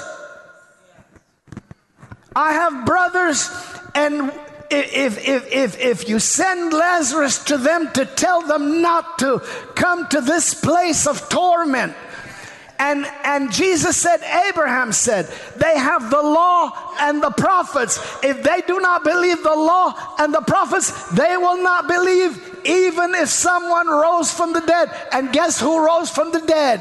Jesus! Who? Guess who rose from the dead? So, so the Lord knew. He said, I'm, he's, he's giving you some humor here. I'm going to rise from the dead, and, and, and the rich man's brothers are still going to be just as wicked as anything because if you don't believe the law and the prophets, you won't believe anything. If you're waiting to see before you believe, you might just see it happened to someone else. The blessing might hit your neighbor, but if you believe, the blessing will hit you and your neighbor.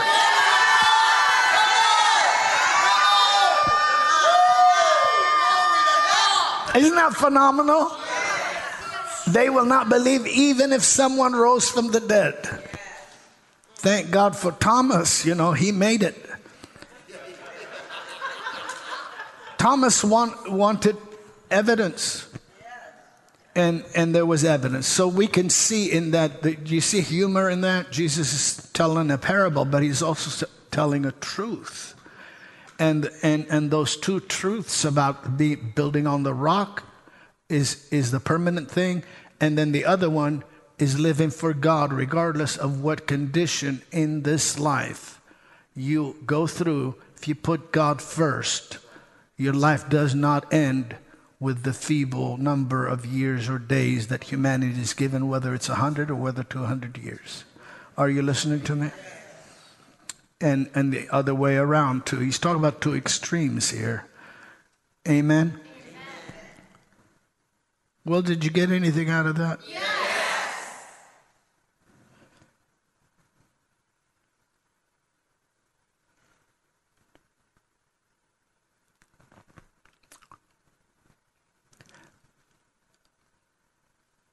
Mm.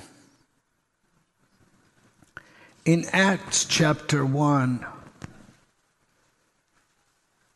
and verse 3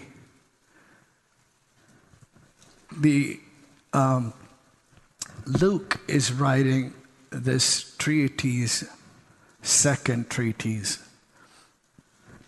to um, the, uh, Theophilus, and it is the record of the Acts of the Apostles, uh, many accounts that are recorded there by the inspiration of the Holy Spirit. Luke was part of the company. How many read in there and they say, and we, he was, he was part of the company, he was there.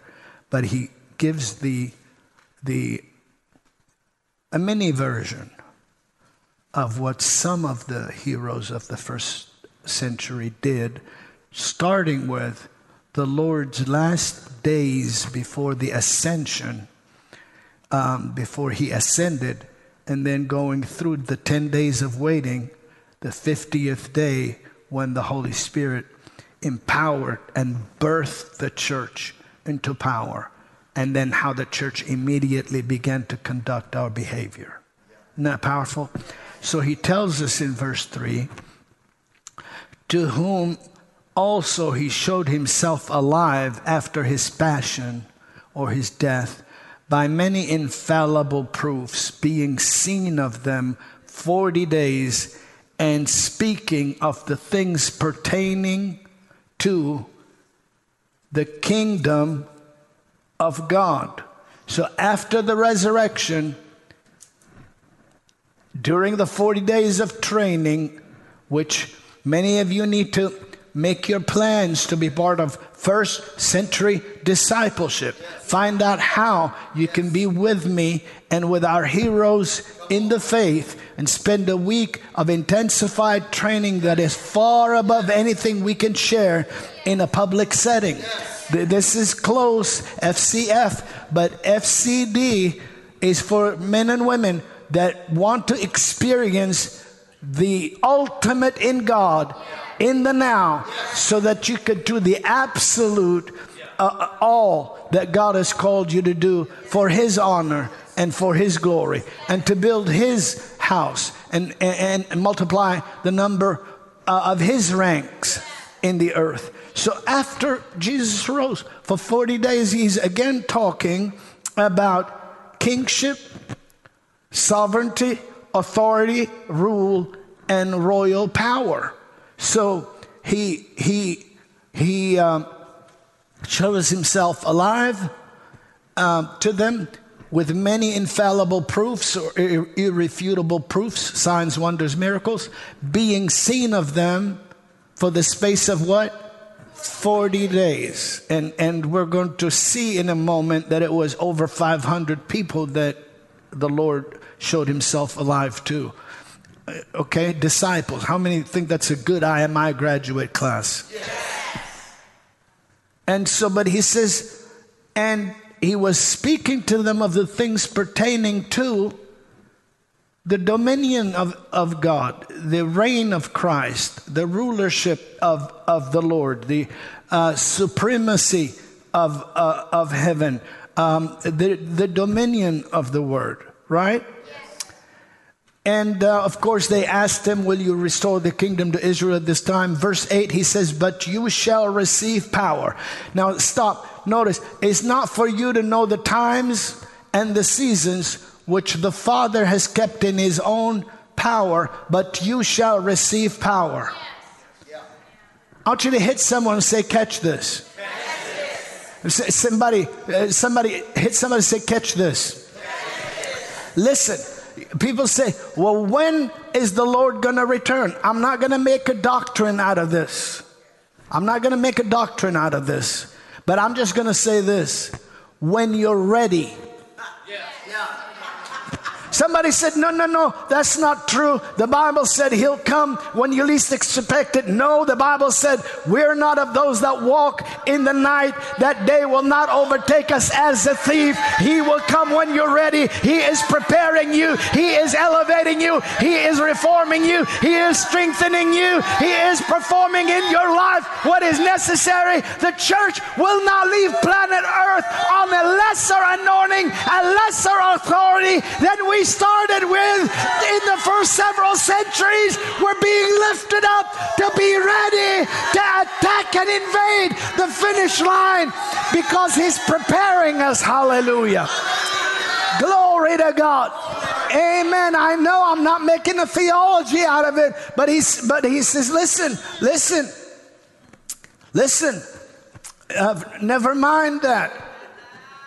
These are seasons that the Father has kept in His own power. Seasons are very important because seasons in God initiate something new or something fresh. So when Christ opened His mouth and said, um, um, uh, uh, repent, uh, have a change of attitude and, and action. Remember that?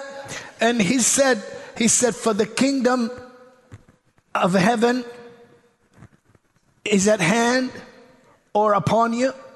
And he, he began to, to, to, to say, he told us he, that he's come to preach the year of Jubilee or the acceptable year of the Lord for three and a half years with his disciples and extended multitudes, he did what no man can do.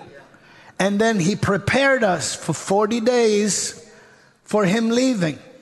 Even before that, we see him telling us, I'm going to go away, and we don't want him to go because we're used to what? A season. But he says, No, no, no, no, no. I'm going to send you the paraclete, the comforter. I'm going to send you my, my spirit. I'm going to send you the spirit of truth. I, I'm, and, and the world the, can't receive him because it does not see him. The church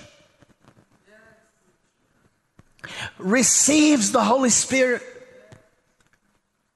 And it says the world cannot see him and does not know him. But you know him because he's with you and shall be in you. When the Holy Spirit came on the great day of Pentecost and filled the house with a with a violent wind Glory be to God. And then split with the baptism of fire and stood upon each of us. One translation said stood. Stood upon each of us, and we were all filled and began to declare in languages the wonderful works of God until it was noised abroad and declared to the multitudes. Before that day was over, 3,000 people were ready to be baptized into the Lord and become part of this new family. That was a new season. We were used to working with Jesus. Now we had Christ working through us. It's a new season. Glory to God. And so a new season doesn't change uh, the, the truth, a new season educates the family on how to deal with the time it's living in. Are you understanding? So, f- f- so the first 500 years of the church, the church went through a minimum of five persecutions that were de- destined to annihilate us from existence on planet Earth.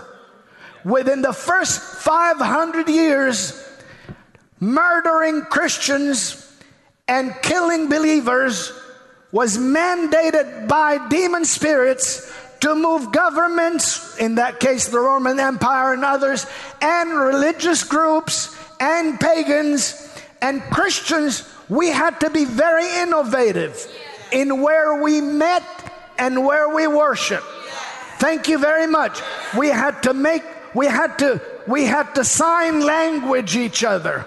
We had to walk around as if we're normal people and then somehow tell each other where the meeting was going to be. In, in many cases, it was illegal. It would be in a cave, and I could take you to places around the world, all over the Middle East, all over the Holy Lands, and also all over Asia Minors, where caves from 2,000 years ago were used as altars, and even in, in, in the catacombs, used as, as, as church gathering places and tables were made out of rock and altar where we met underground because to go overground and be a Christian would be to be killed. But we did not stop gathering. If gathering was not an essential necessity for the church, why did we innovatively decide how we're going to get together. Glory be to God. How we're going to break bread, how we're going to drink the cup of blessing, how we're going to worship the Lord, how we're going to baptize our children, how we're how going to perform our weddings, how we're going to bury our dead, how we're going to serve our God how we're going to anoint with oil, how we're going to ordain. And and so I, I, didn't mean to say that. I, I just but first five six hundred years of church history, if if believers at that time did not have a very strong hold on the apostolic traditions and the word of the living God, do you see what I mean? If they were like some after we split up into different opinions and different groups, if they were like some uh, today, they, they wouldn't have, we wouldn't have made it. There probably wouldn't be any Christians left. You understand what, what that means? There wouldn't be any Christians left. Now, I know, you know, theologically, you would say to me, well, that would never happen because Jesus said that, but that's not what we're talking about. We're not talking about Jesus running away from threats.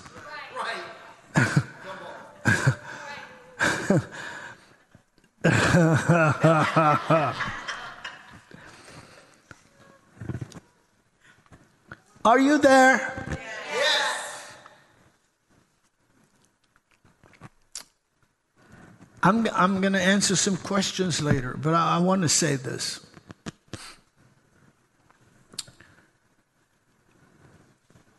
The Lord of heaven, who, who is going to come back in the clouds of glory, he's going to come back for his saints. He's going to come back with his saints also. He is building his house on the rock. And uh, one of the church fathers early on within several hundred years, threatened Rome and said, if we, in writing, said, if we wanted to, we would leave your cities all at the same time and you would go bankrupt. That's how many had infiltrated are you listening to me? And today, who's on the front lines? Today, how many were raised up in Christian homes? Today, who are the people that are exercising mercy towards their neighbors? Today, who are the people that are patriotic towards their nation to serve God in whether it's it's it, it, it's in uh, in uh, law enforcement or whether it's in military, whether it's in Coast Guard, or whether it's it's in nursing or whether it's in, I'm talking about the good people now. How many understand what I'm talking about? Whatever area there we're in, there, there's almost 3 billion believers on earth. But many of us have been somehow taught to be quiet and wait for the return of Christ or not, not that some things are not necessary and, and we've, we've ignored what we inherited from the Lord, and we ask, when is Jesus going to come back? And I say, He's getting you ready. He's getting you ready. It's not correct. It's not right. Leaders, I, I, I want talk to you. And I say leaders that we elect, leaders that we vote, or leaders that may be in a communist country or a monarchy. I want to talk to you. You may not be even a Christian, but I want to talk to you. There's a judge higher than any judge you have. And um, he's the Lord of heaven. And, um, and uh, we have certain things that we're called by God to celebrate, like Holy Communion, where we break bread together and we eat the bread that comes from heaven, drink the cup of blessing. Or where the sick call for the leaders, elders, presbyters, priests of the church. And uh, we pray over them, anointing them with holy oil. And we pray the prayer of faith, believing that that saves the sick and the Lord raises them up. Those are mysteries delivered to us directly by the Lord through His scriptures. We also have probably 6,000 years of history where reverence among the people with a covenant with God, and maybe even in your culture, was exercised at the time of the funeral and the burial of a loved one. And the location would be marked. And we see Abraham, and we see Isaac, and we see Jacob, we see Sarah in the same place. We see Joseph come out of Egypt to get buried in the same place. It's not right for people today to make decisions and you make a decision and tell a loved one and a family you can neither come see your loved one nor can you attend their funeral personally and probably we're going to cremate them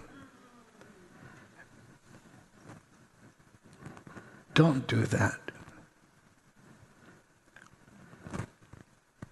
There is a judge bigger than you.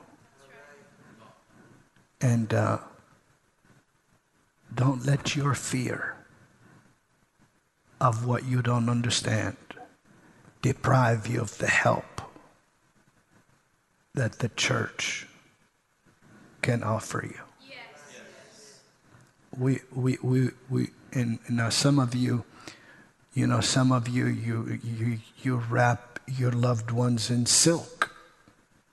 You, you, you perform the prayers and the burial, whatever. I mean, as, even as far back as any dynasty or, or you know, um, empire prior to Christendom or the nation, eh, deviant from the nation of Israel. They Give me the body. Let us wash the body. Let us clean the body. Let us prepare the body for burial. But if you will get ready, because things are opening up. Yes, yes. And, and, and I want to speak to leaders in Africa. I want to talk to not only leaders in Africa, I want to talk Christian leaders. I want to talk to political leaders.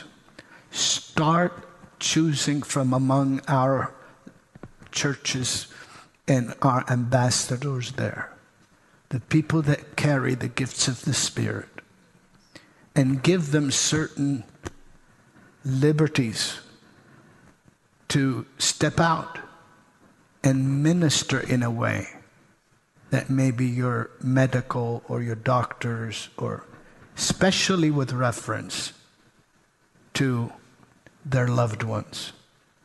And um, if you get this and get it, get it to your governors, get it to your presidents, get it to your people, and uh, anything, Italy, do something. It is not right for people to watch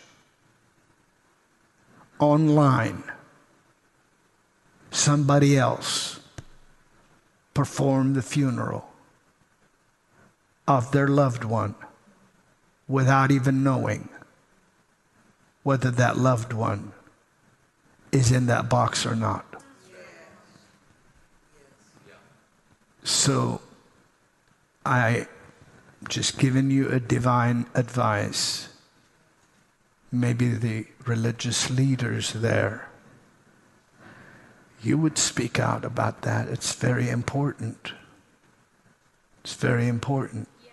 If you believe in the resurrection, it's very important to let the family and and let let the ministers let the ministers start preparing yourself and pastors all over the world stop stop can i talk yes. stop stop saying we don't need to lay hands we don't need to anoint we don't need to have communion we don't need to dedicate children. We don't need to do that. Stop. No, we need all that. We may need to just to open up as as the Lord directs us because we're fighting some uh, invisible things, but we win and we win very fast. Yes. But let's not during a period of Mickey Mouse warfare change our entire theology. When, when I just talked about 600 years where we were almost, time after time, almost annihilated completely. And we were second class citizens that weren't even legally recognized until the 400. We couldn't even own land until the 400s.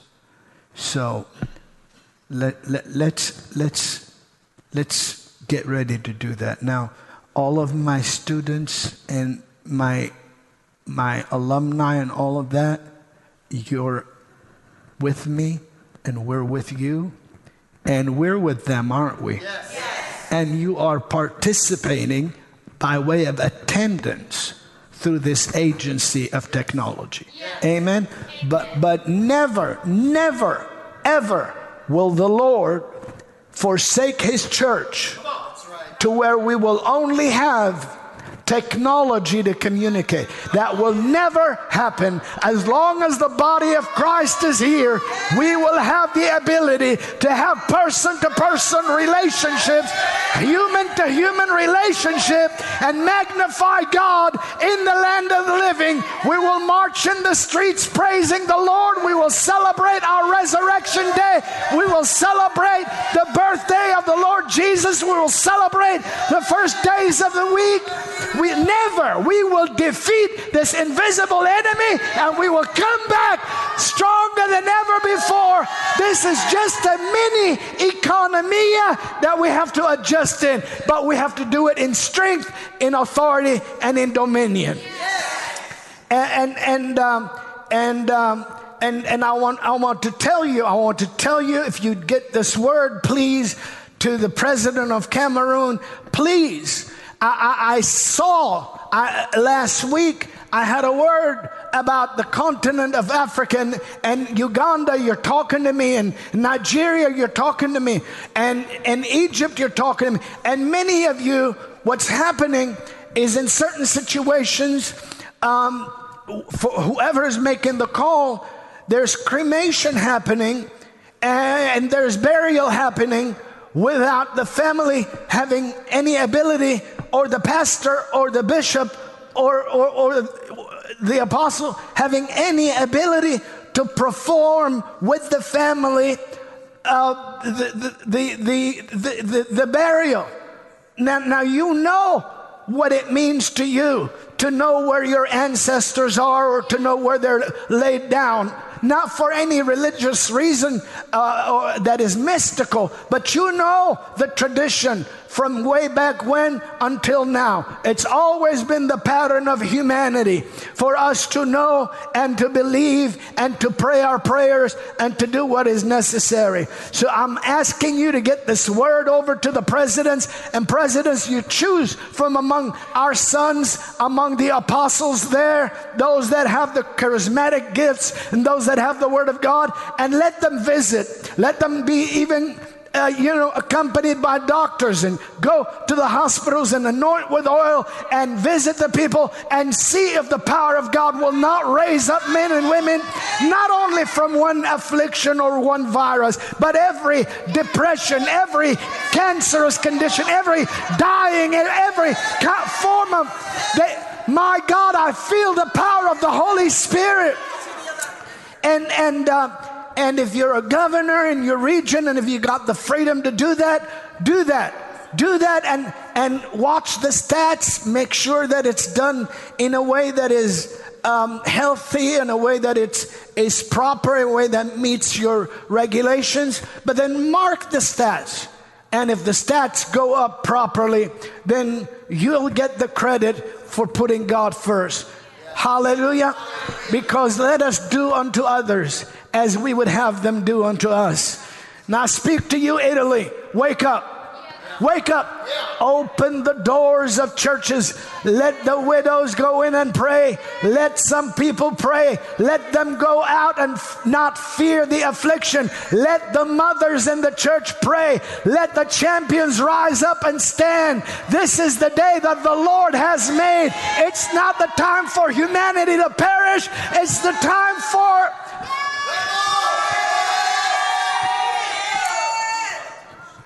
It's time for victory. Victory, victory, victory, victory, victory. Hallelujah. And every person that believes in one God believes in the Almighty God. And if God is Almighty, then God is the way when there is no way. When man can no longer do anything, God's time has come. It's time for God to move. I bless you in New York. I bless you in New Jersey. I bless you in Michigan. I bless you in New England. I bless you in America. My God, I declare your house household healed. I declare every lying symptom gone. And I believe God together with you for your job promotion, for your finances to come in, for your business to be sustained, and for the breakthrough to happen. The kingdom of heaven is within reach. Somebody shout if you believe it.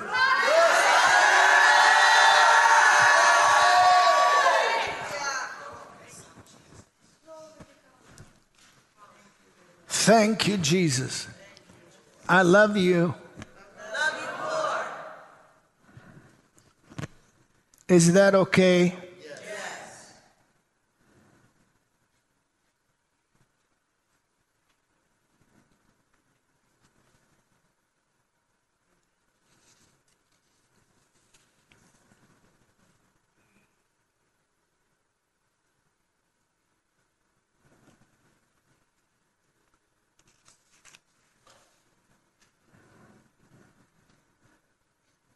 And um, he, he said, You will receive power after the Holy Ghost has come upon you in verse 8. And I want you to read that out loud with me. Verse 8, Acts 1. But you shall receive power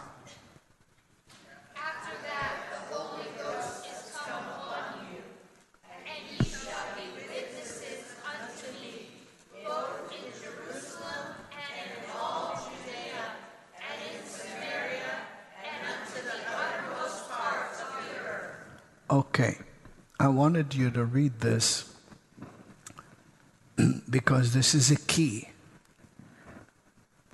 to pre denominationalism. That means the theology that entered from different ways to say what used to happen doesn't happen uses verses like this. It says, Well, he was talking to the people that were with him. And so they said, well, after those people passed away or after several hundred years were gone, the, this power was no longer needed because we have the Bible and we can believe that Jesus is risen. That's one of the arguments. But there's a problem in the language. And there's two things very necessary. Three things. One is the church is a spiritual institution of new humanity established by the Lord of Lords. So we are a people among peoples, and we are peoples among humanity. We are a spiritual, supernatural society of people in the middle of people God sent us to bless and help and teach and, and preach to. How many understand what I'm talking about?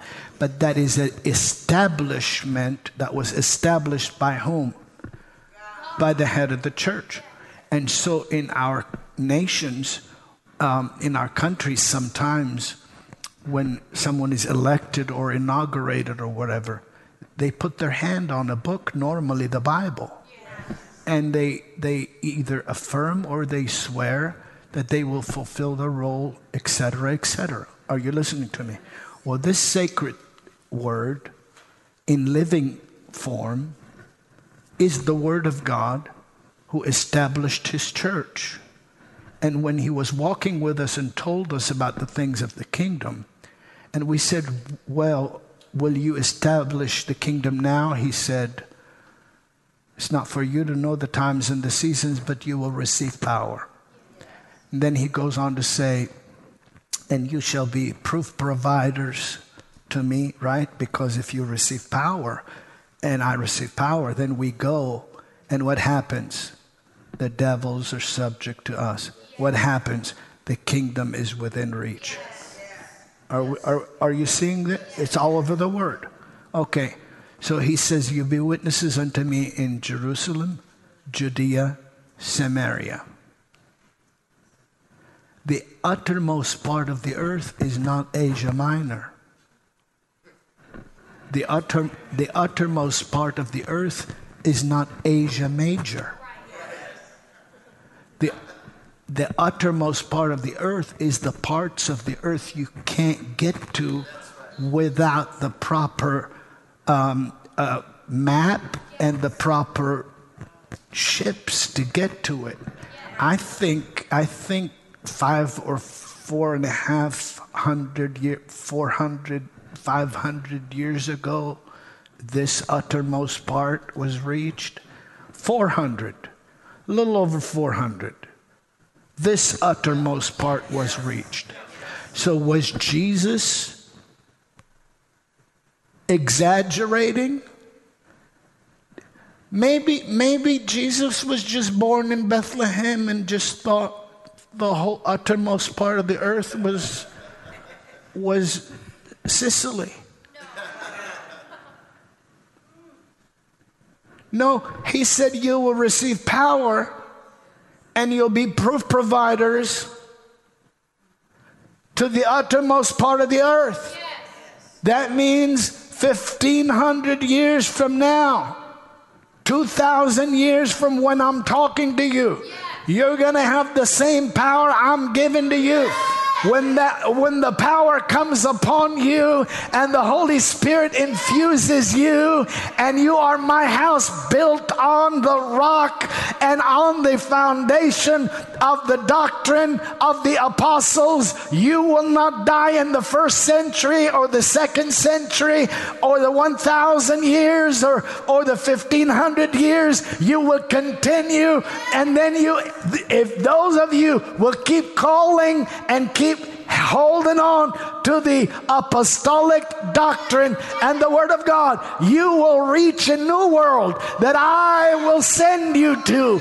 And you will go there receiving the power that you need in order to launch my gospel all over the world and be the breadbasket that feeds those that are hungry and thirsty because the earth is the Lord's and the fullness thereof. Glory be to God. Hallelujah. Hallelujah.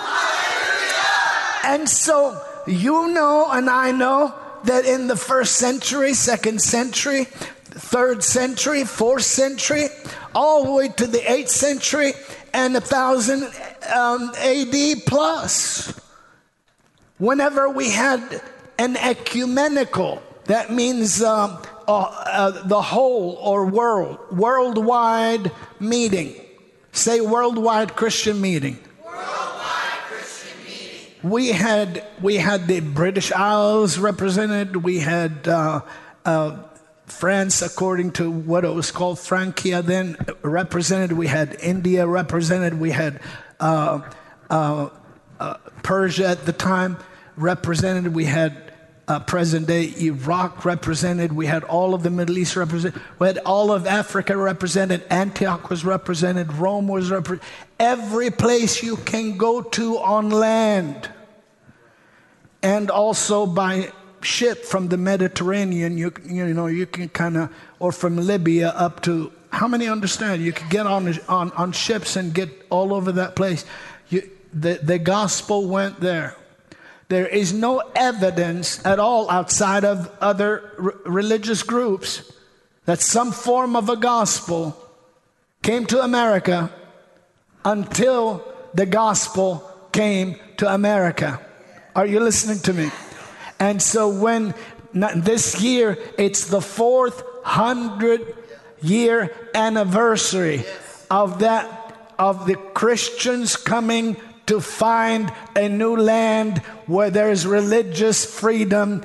And Jesus has spoken about it in the verse 8 and said, You will receive power to be evidence providers to the uttermost part of the earth. We have not seen a move of God that even resembles the one that God is preparing you and I and you to see. God is about to sweep over the planet with cleansing, delivering, healing, reviving, promoting, blessing, justifying, vindicating, hallelujah, healing, delivering, power, the likes of which no generation has ever seen. Glory be to God. Hallelujah. Because the day dawn and the day star is about to arise. The planet of the morning is about to arise in your hearts. Glory be to God.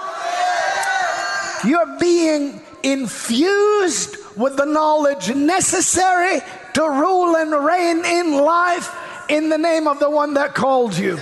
Hallelujah.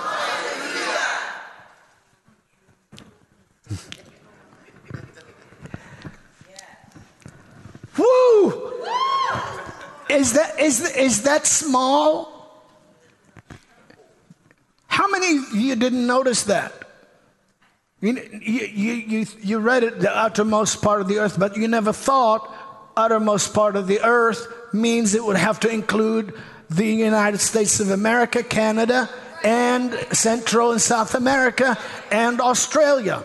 Well, if it had to include those places, come on, somebody. If it had to include those places, then the power could not be done away with before you got to those places. Can we think and still go to heaven?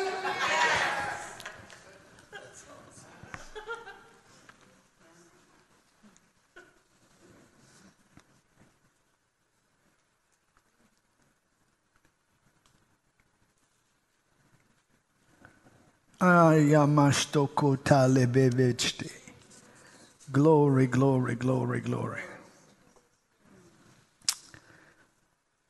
I'm going to read this to you and, and, and then follow the Lord. Go back, I'm going to go back to Acts 9 And it came to pass, as Peter passed through all quarters, um, in verse 32 through, through verse 35, Peter passed in verse in, in, in Acts 9 throughout all quarters. He came down also to the saints which dwelt in Lydda, and there was a uh, there, there he found a certain man named Aeneas, which had kept his bed eight years and was sick of the palsy. Here we have eight years of track record um, of palsy. And Peter said unto him, Aeneas, Jesus Christ makes you whole. Arise and make your bed. He releases, notice when he walks in, the presence of the Lord walks in. We talked in the last uh, session that some people missed about the the uh, the uh, the surge of the anointing, right? And um, and the virtue, didn't we? Yes. And so today we're talking about the kingdom.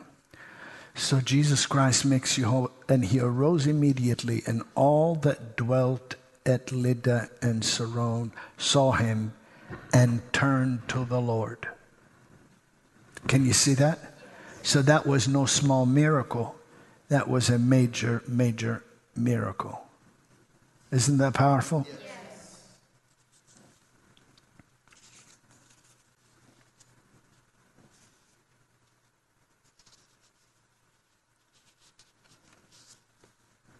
Okay.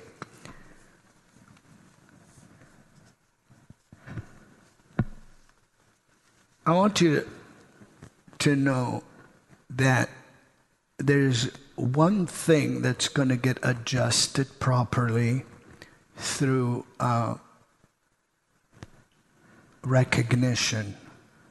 You're, you have the Spirit of God, you have, and, and we have an unction. We know all things when we have recognition of um, where we belong. We have recognition of the um, the uh, mentors or fathers or leaders that we're called to be with and uh, called to um, uh, follow their direction. We trust them. They're proven to us, and they've been proven to us.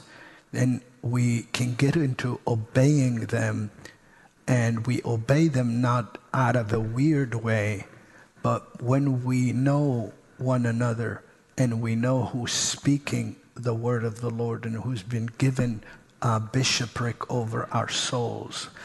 And we obey them as unto the Lord. We do it as unto the Lord, not with disrespect to the vessel he's using, but not with worship of the vessel he's using, with respect to the vessel, but honor to God and uh, worship to God. How many understand what I'm talking about?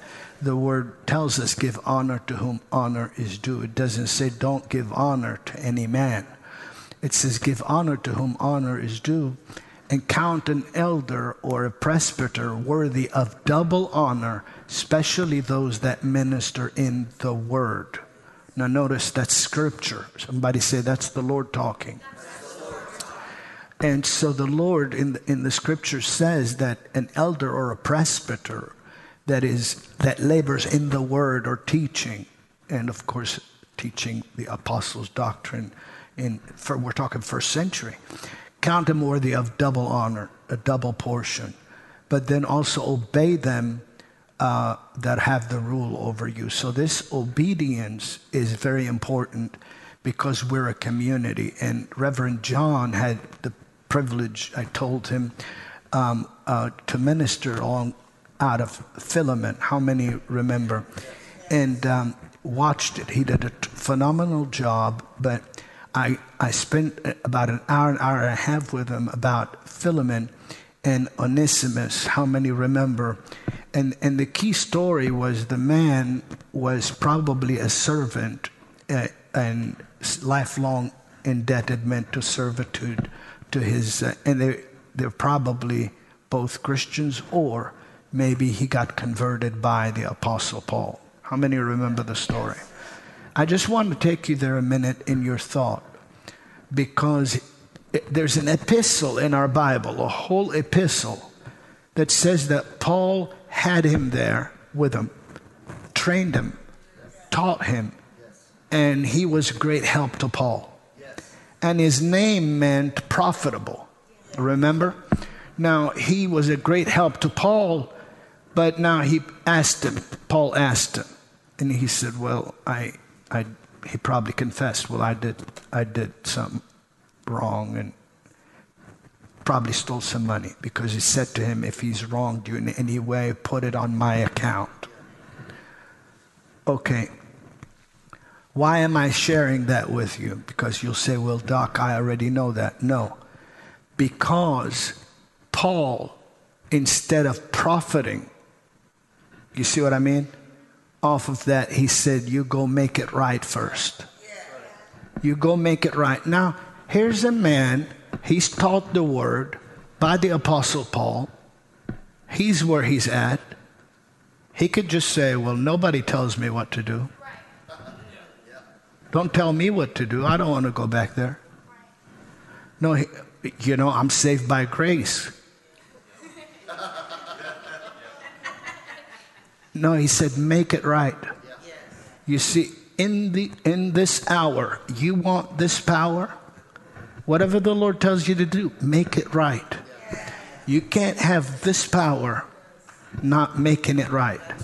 Making it right does not mean earning it by works. Making it right means you mean what you mean. I'll go where you want me to go, dear Lord. I'll do what you want me to do. Are you listening? So, making it right is very important. And so, two things happened, and I'll close with this one. Uh, if you could call it closing, actually, I'll open. Um, one was when Peter went to Cornelius's house, and the walked into the house of one that is called a Gentile, that is uncircumcised. And he said to him, Now you know how unlawful it is for a man who is a Jew to come into the house of one that is a Gentile. But the Lord has led me to know not to not to contaminate anything that he has cleansed, original language, or not to call common or unclean what he has cleansed. They, they weren't even speaking in tongues yet. But, but, he, but the Lord said, no, no, no, no, no, no. They, they, they're, they're okay. I, I died for them too. See what I mean? That's, so he, he walks in, and while he's speaking, they're filled with the Holy Spirit, and, and Peter has uh, with him a company from Jerusalem. So he says to them now, um, he says to them, uh, can any man withhold water that these should be baptized who have received the Holy Ghost as well as we? Am I quoting the word? And they brought water and baptized them. So when he went to Jerusalem, they asked him, James and John and the presbyters in Jerusalem and the company of apostles, they said, We heard you walked into the house of a Gentile. It had never been done. Living on the cutting edge.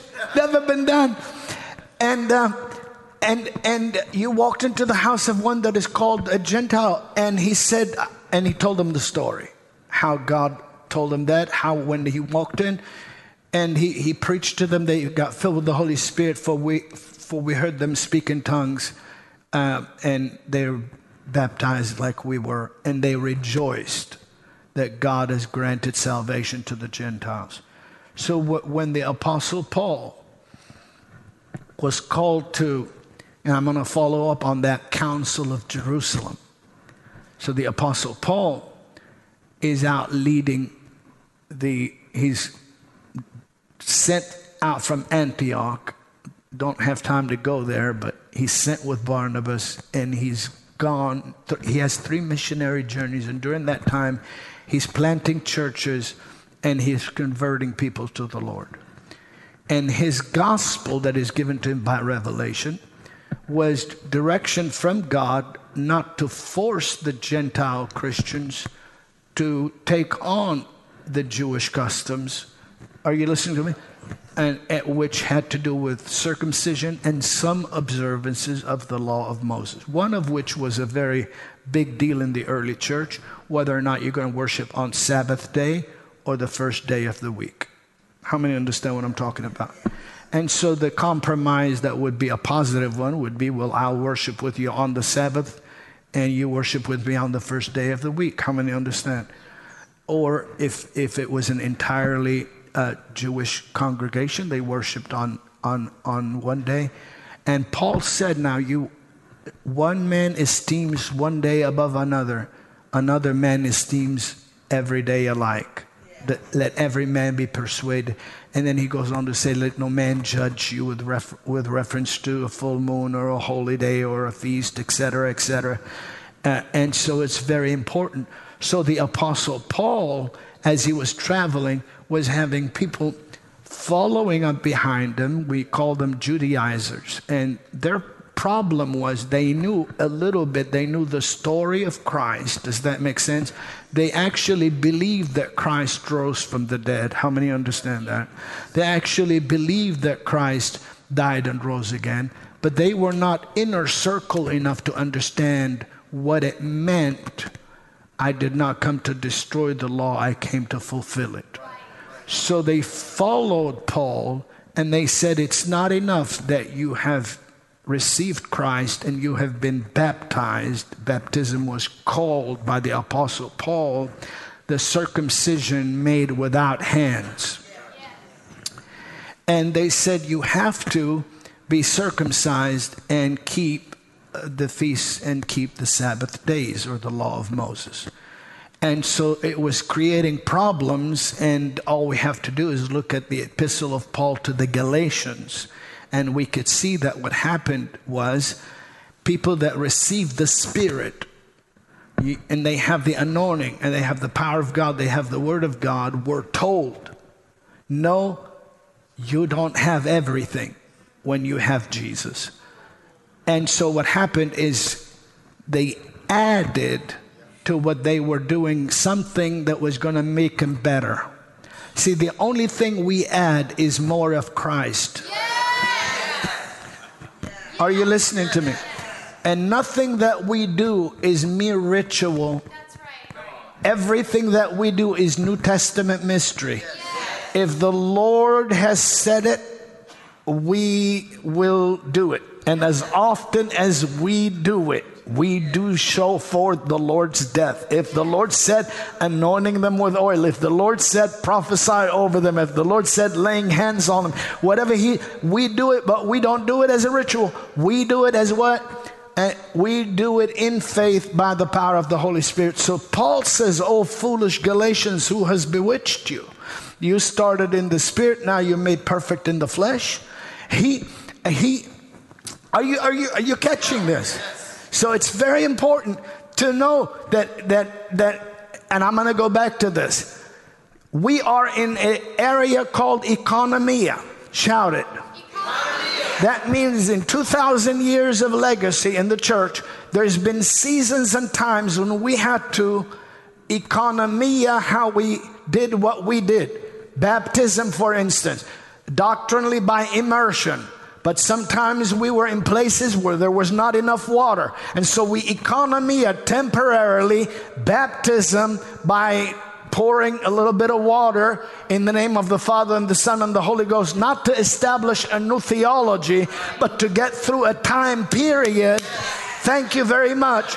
Just like in Central and South America and certain parts out in the in the Amazon where there are some Christians from a couple hundred years ago, they cannot, they did not have grapes to have grape juice in order to have communion. And so they would use water and they would use whatever kind that resembles bread and the prayer of faith and the just the acknowledgement of the Lord allowed the Lord to make that same what seems to be a substandard communion, the same medicine of immortality in the lives of those that believe. I'm going to preach today. Hallelujah.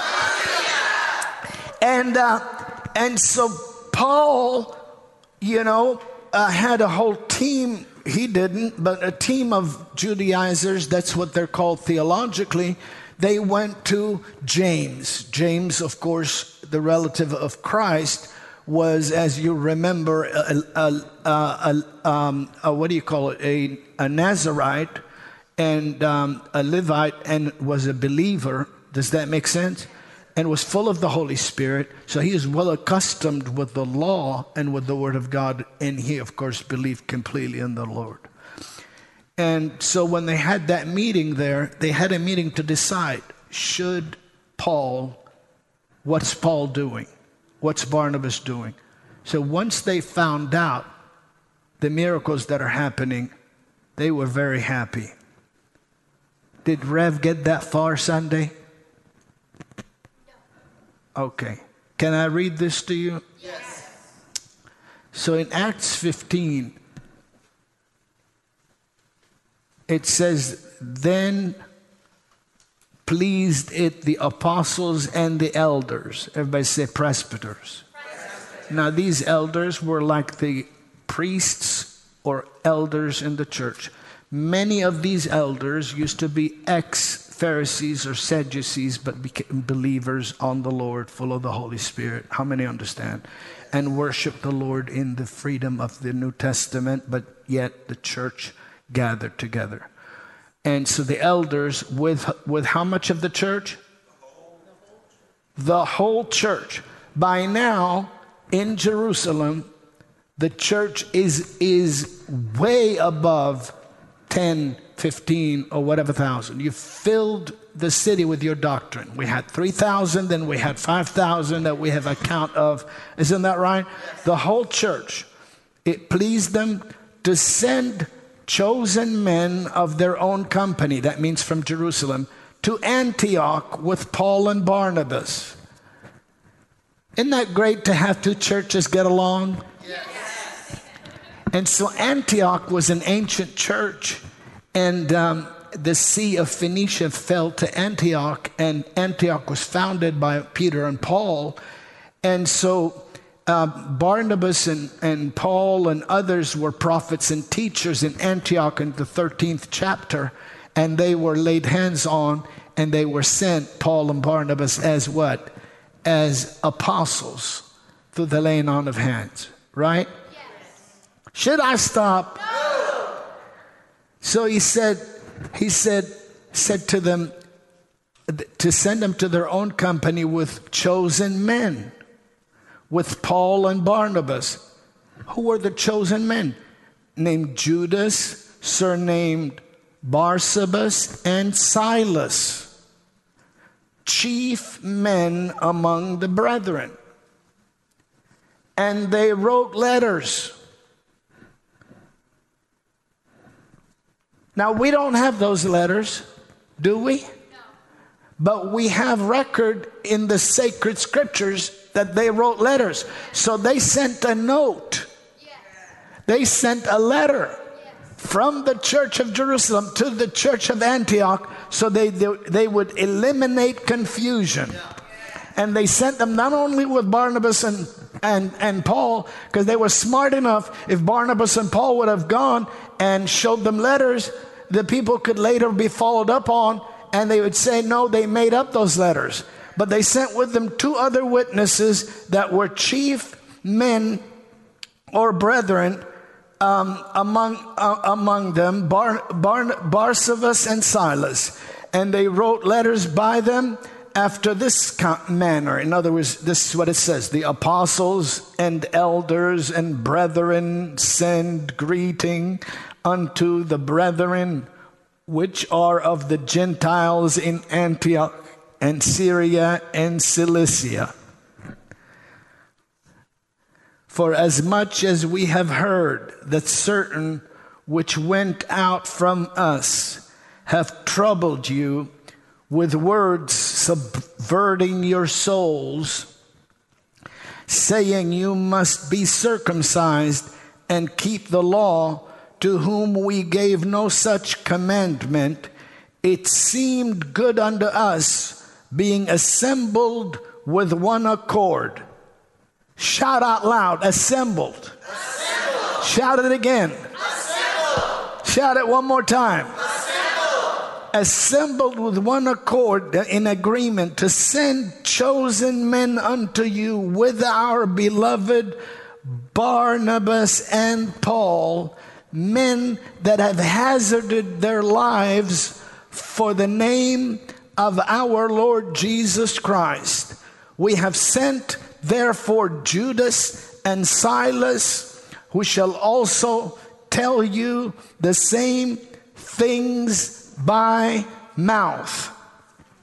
For it seemed good to the Holy Ghost and to us. If you believe that the same Holy Spirit works with us today, lift your hand up. If you believe there are still apostles, elders, brethren, leaders in the church that the Holy Spirit works with in order to direct churches to correct their error, today, lift your hand, other hand, and thank God you're about to step into the greatest hour of appointment you ever had with God. Glory to God. Hallelujah.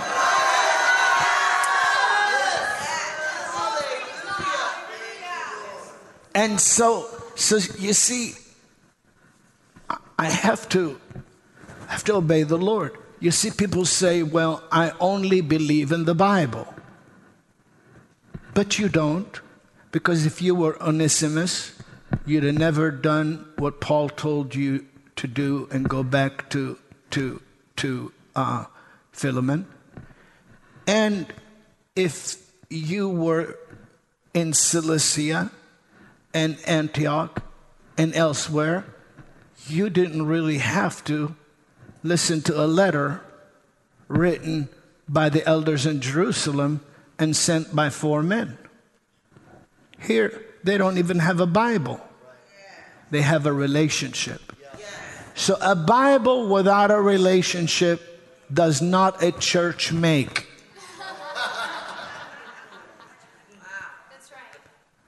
And a church without a Bible is of no benefit at all. Are you listening? So here we're seeing not only doctrine, we're seeing actions, we're seeing trips, we're seeing hazarding. They're saying these men have hazarded their lives for the name of the Lord Jesus Christ. So we have sent therefore Judas and Silas. That's why we sent Judas. We, we inspected this thing. We had a meeting together. We talked together. We didn't argue. We just asked questions. We got answers. We saw testimonies. We heard things. And they're really making an impact on the nations of the world. These are people we know and they hazarded their life. They, they were almost killed many times for the sake of the gospel. So we sent therefore Judas and Silas, who will have also who will tell you the same thing by mouth, confirmation. For it seemed good to us, um, to, to, to the Holy Ghost, and to us to lay upon you no greater burden than these necessary things. Necessary things. All right, all right, come on. I'm from Cilicia. Come on, I'm from Antioch. Come on, what, what's necessary? Glory to God. Tell me, tell me. I'm from Syria. Want to hear that? I'm Aramaean, I'm Greek speaking, Eastern, pre denominational Christian. Um, that you abstain from meats offered to idols. Okay. And from blood. Don't drink blood or any of the foods that were offered to idols, which are were normally, which were normally actually strangled, because they were strangled and offered to demonic spirits, idols. Their blood was in them. How many understand what I'm talking about? That was paganism. and from blood and from things strangled, there it is, and from fornication. How many think that's a good deal? Yes. Abstain from these things. From which, if you keep yourselves, you shall do well. Fare ye well. So when they were dismissed, they came to Antioch. And when they had gathered the multitude together, how did they gather the multitude 2,000 years ago?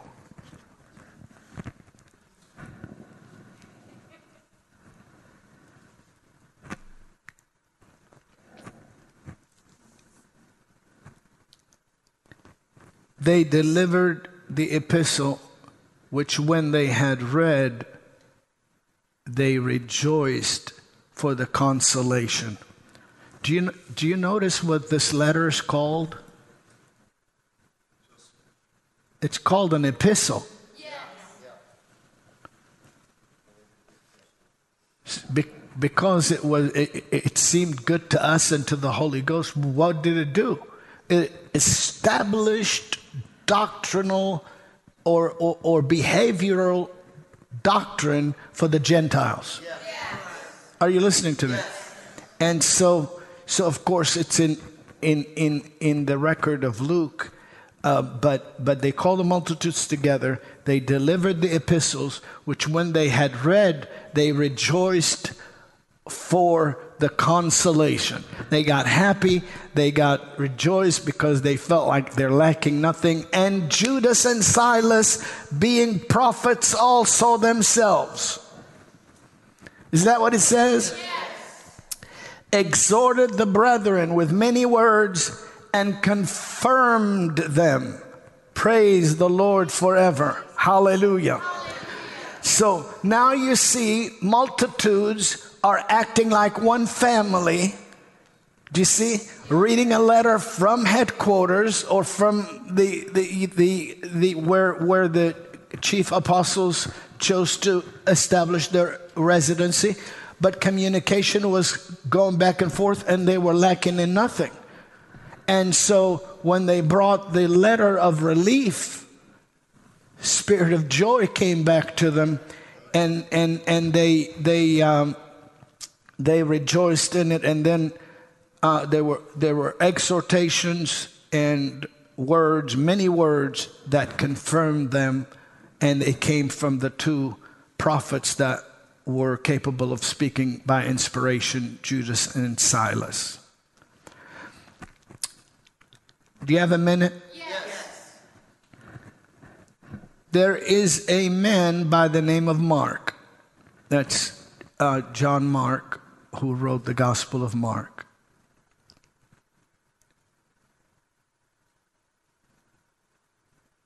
In 1 Peter 5:13, Peter uses a word about him when he calls him son. He says the church that is in at Babylon, he was captive in, in Rome, elect elected together with you salutes you, and so does Marcus, my son.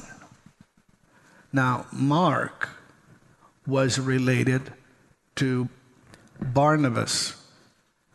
Barnabas and Mark were Hebrews that were also from Cyprus. If you've ever looked at that little Mediterranean area, Cyprus, that little island right off the coast, Barnabas was the man that sold the piece of land that he had and brought the money and laid it at the apostles' feet.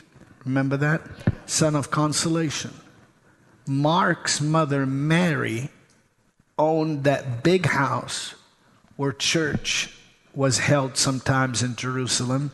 And that's the house where when Peter got out of jail, he went to and started beating on that house. That was where that was the house. See, I'm just trying to show you how community, how Christians, you see what I mean?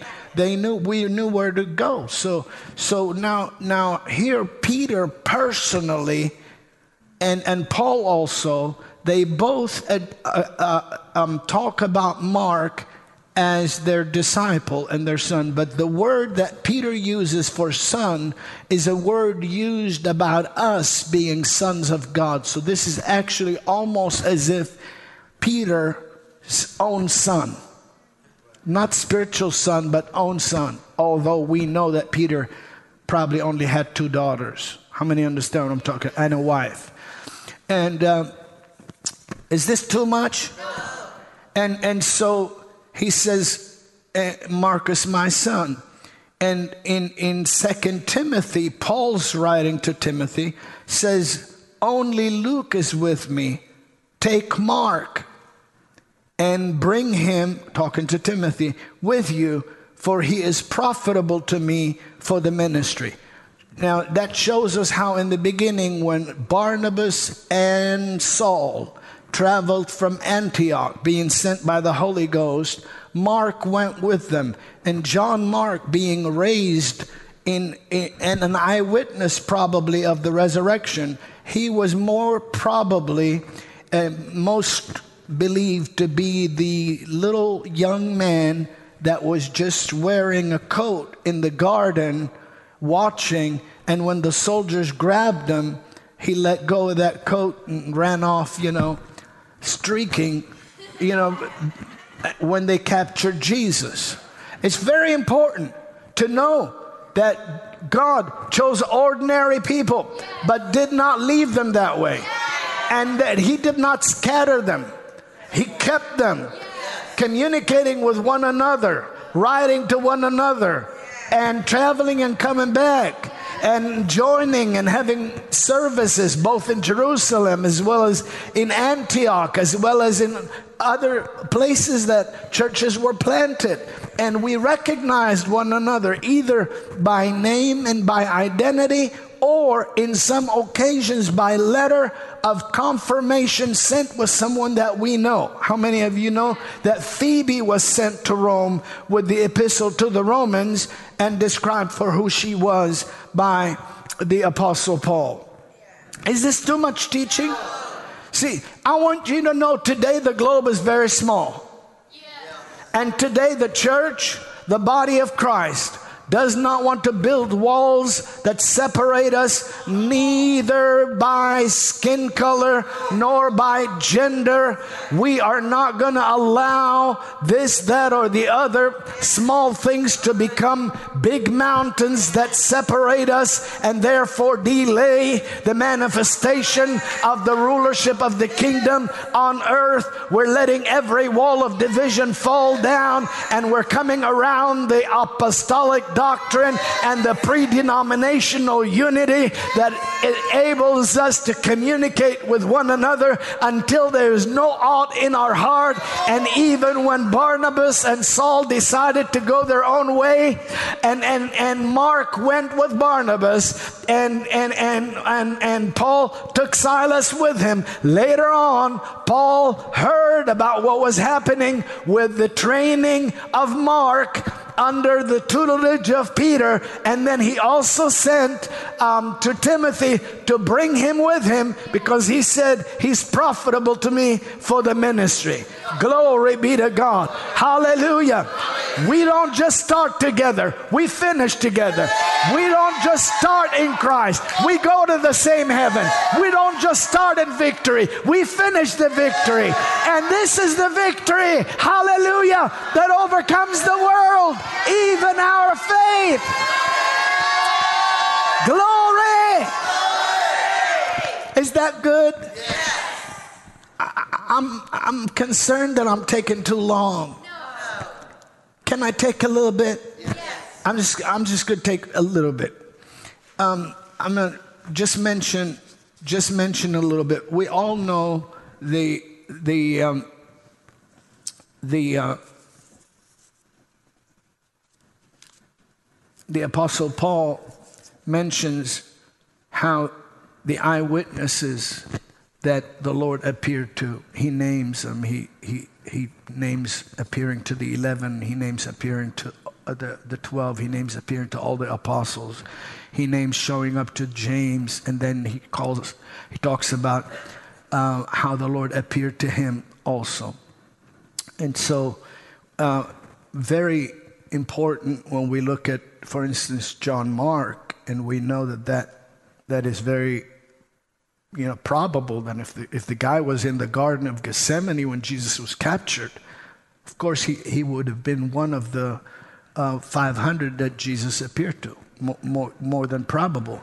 Possibly his mother, that is also called Mary, that owned the house. She was a hostess that fed the apostles and took care of the early church. And so there were, and so I would call that an apostolic generation. But then I, I would say this, and, and a lot of people say, and it's not because, I mean, I, I've seen the Lord, okay? But that, that's, you know, you, how many of us have seen the Lord? Anybody have seen the Lord? Had, anybody seen? Okay, so we, we, I've seen the Lord, but I know enough. I'm Dr. Robin was caught up to heaven. I know enough. People will sometimes not believe you've seen the Lord. So that's you know just because Paul said, "Are we not apostles? Have we not seen the Lord?" That did not mean that only eyewitnesses were apostles because the Apostle Paul also said, Have we not wrought the signs of an apostle among you? So an apostle carries signs and wonders that are measured, you see what I mean, in the church according to the rank and the ministerial role. And the reason I say that is because when the church uh, started with hundreds of people that did not only see the Lord, but were taught by Him during His 40 days, which we don't uh, talk about in FCF uh, extensively. Um, uh, also, um, the outpouring of the Holy Spirit caused the multitude of 3,000 people to continue immediately in the apostles' doctrine. So the teaching was immediately given to us. How many of us here were, were believers that what the apostles, uh, regardless of whether they were 520 or 500 or whatever, I'm not talking about the 12 now, because Paul is not one of the 12. Barnabas is not one of the 12. And both of those are called apostles. Are you here? They're, so, how many know we're not talking about the 12? We're even talking about two that wrote gospels that are not apostles. Are you here? So Luke was not called an apostle. Mark was one of the 70, probably. How many understand? So those, that 72 was an apostolic generation.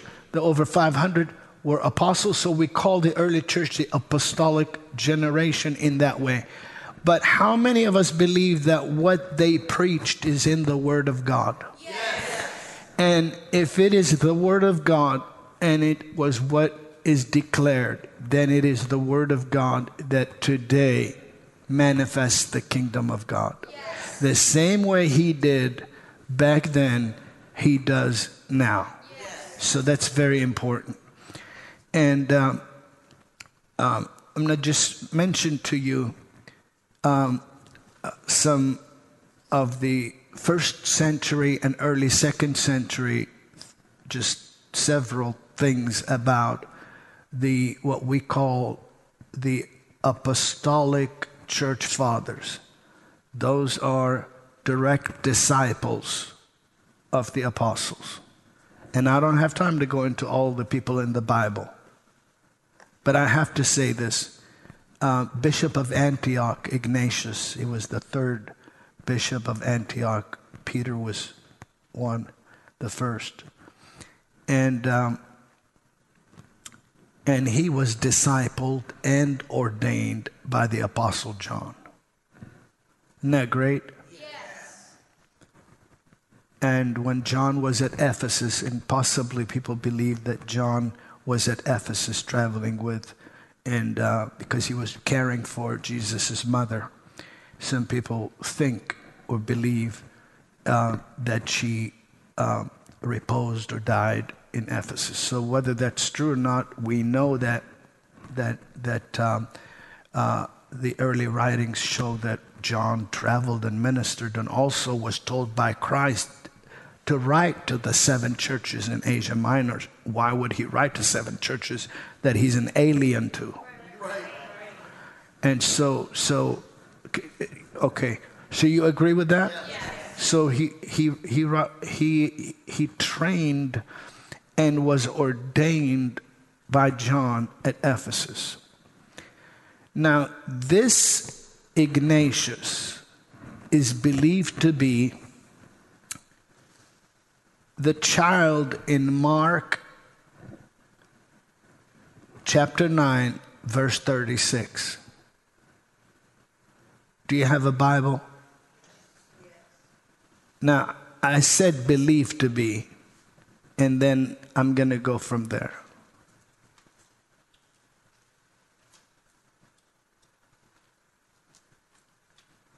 This Ignatius, Bishop of Antioch, what does it say? Who can read that out loud? And he took a child and set him in the midst of them. And when he had taken him in his arms, he said unto them, Whosoever shall receive one of such children in my name receiveth me, and whosoever shall receive me Receives him that sent me. receives not me, but him that sent me. Now, it is, it, it is believed from the earliest times among the Christian community that, that Jesus seemingly randomly picked up a child and said what he said. But that random child was this one. Uh, you never know. Now, somebody said, well, that's not in the Bible. Well, let me tell you what's in the Bible.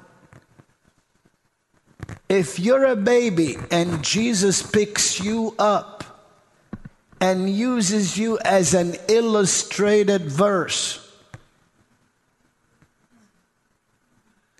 and holds you in his own arms and puts you down, do you think you'll grow up to be a mess? So, whether it is or it isn't, there is a boy that Jesus picked out of the multitude. And, and, the Lord doesn't do things randomly, but He picked up a child, held him in His arms, and He said, What did He say? Whosoever shall receive one of such children in my name receiveth me, and whosoever shall receive me receiveth not me, but him that sent me. So He uses him as an illustrated sermon for all the innocent children that can be received, whether innocent children in the natural or grown up innocent children after the new birth. It doesn't matter if they're received in a way that you love them, train them, pour the love of God on them. It's like receiving Christ. And it's not only like receiving Christ, it's like receiving the one that sent him. But out of a, a bunch of kids, he picks one child and holds them up. There's no way Jesus speaks about a child while he's holding him. And then when he puts him down, the child goes back to being normal again. My God. I mean, whether five years, it wasn't even five years, maybe a year and a half passed. And nationally, everybody knew the grave was empty and he is risen. The one that was holding you, glory be to God, ascended to heaven and poured out his almighty Holy Spirit. Glory. Hallelujah. So whether or not that that early early early tradition is fact fact or whether it, it is believed it, it's it's it's not it does not um, change what the Lord did, but he was ordained by the apostles, um, possibly by Peter and Paul, or one of the two. Third bishop of Antioch after Peter, and he was martyred in 108 by being fed to lions.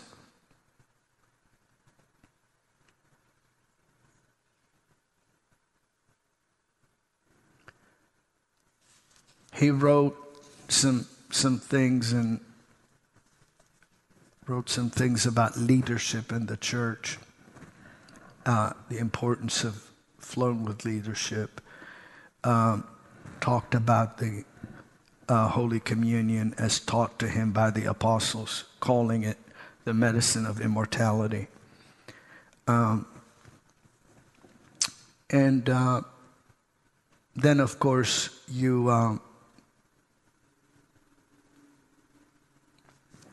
you heard about Polycarp's martyrdom.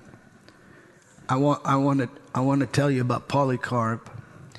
Um, uh, he's one of the apostolic church fathers, and he was um, he was trained by John, um, and um, the apostle uh, Polycarp um, was martyred around 150, 140, 130 AD.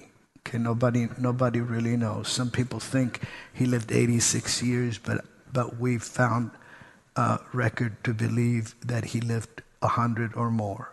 He was martyred when he was had been serving God 86 years. So he had been serving Jesus for 86 years. And uh, a phenomenal thing about that, you say, well, you're talking about people. Yeah, because if I don't talk about people, then I can't get you to accept in your life what Jesus had in his. We all know Jesus is Lord. You know, but he's not coming back to doing it to do it for us. That's right. That's right. So so in in the case of Polycarp, you could you could imagine the the the dress code in those days. We talked about it. And it's pretty much like it would be like a tunic and an over overcoat, Eastern style, goes all the way down to probably close to your ankles. So maybe a little bit high by your shins or whatever. Under that there would be what? Your sandals. Well the the people knew of his healing ministry. And the people would go to touch his feet that were that would were luminescent. They the skin would shine on the top of his feet because of how full of the Holy Ghost he is. And um, they would get their miracle the way that um, they got miracles through the apostles and through the disciples of the Lord because he was taught by them. Isn't that powerful? Yes. And um, and so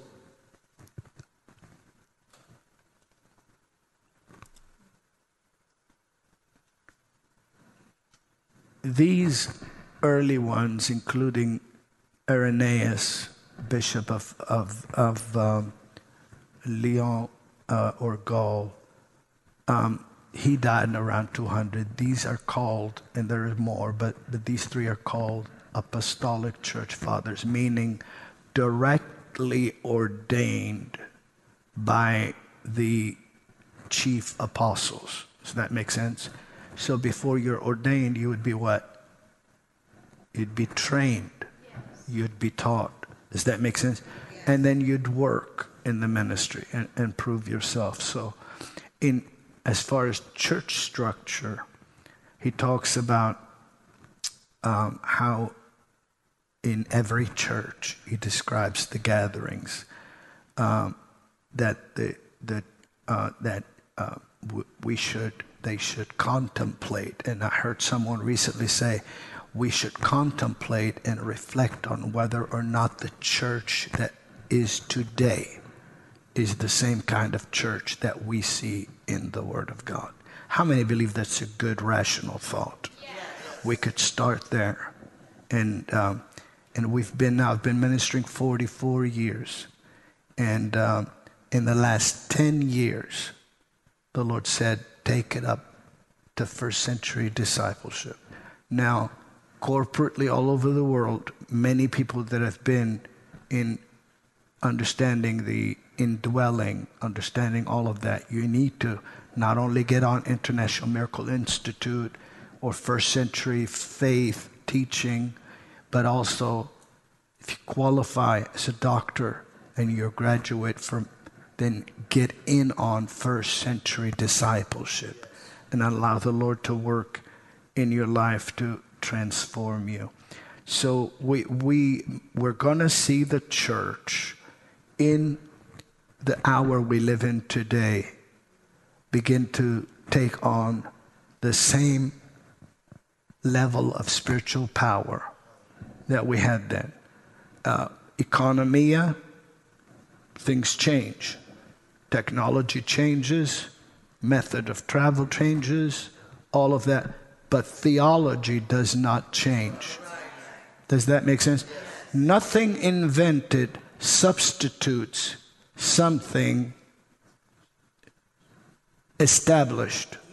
If the Lord established something, nothing invented substitutes it. Are, are you making? So, see, uh, you know, uh, as often as you do this, you do show the Lord's death till He comes, not till there is an invention. You see what I mean? And so, and, and I know your hearts are, are for the things of the Lord, and I'm going to help you deal with the stupid people around you. Not, not here, but.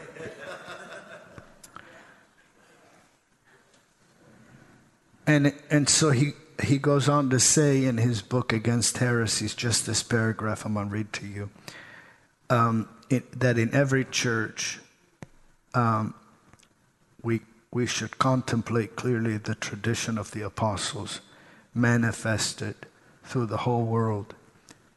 And we are in position to reckon up those who were by the apostles instituted bishops in the churches. And so there are three words that are used um, that are um, uh, deacon, in the Greek, uh, presbyter uh, uh, means uh, elder or priest or pastor, and then uh, uh, the the bishopric or the what we call equal to the apostle. That means after the original apostles, their immediate disciples were ordained to carry out that same message. How many understand? It's a function not a title. So, to carry out that same message till the end of time, when the Lord returns, there will not be two ministry gifts missing. There will not be an apostle and prophet missing.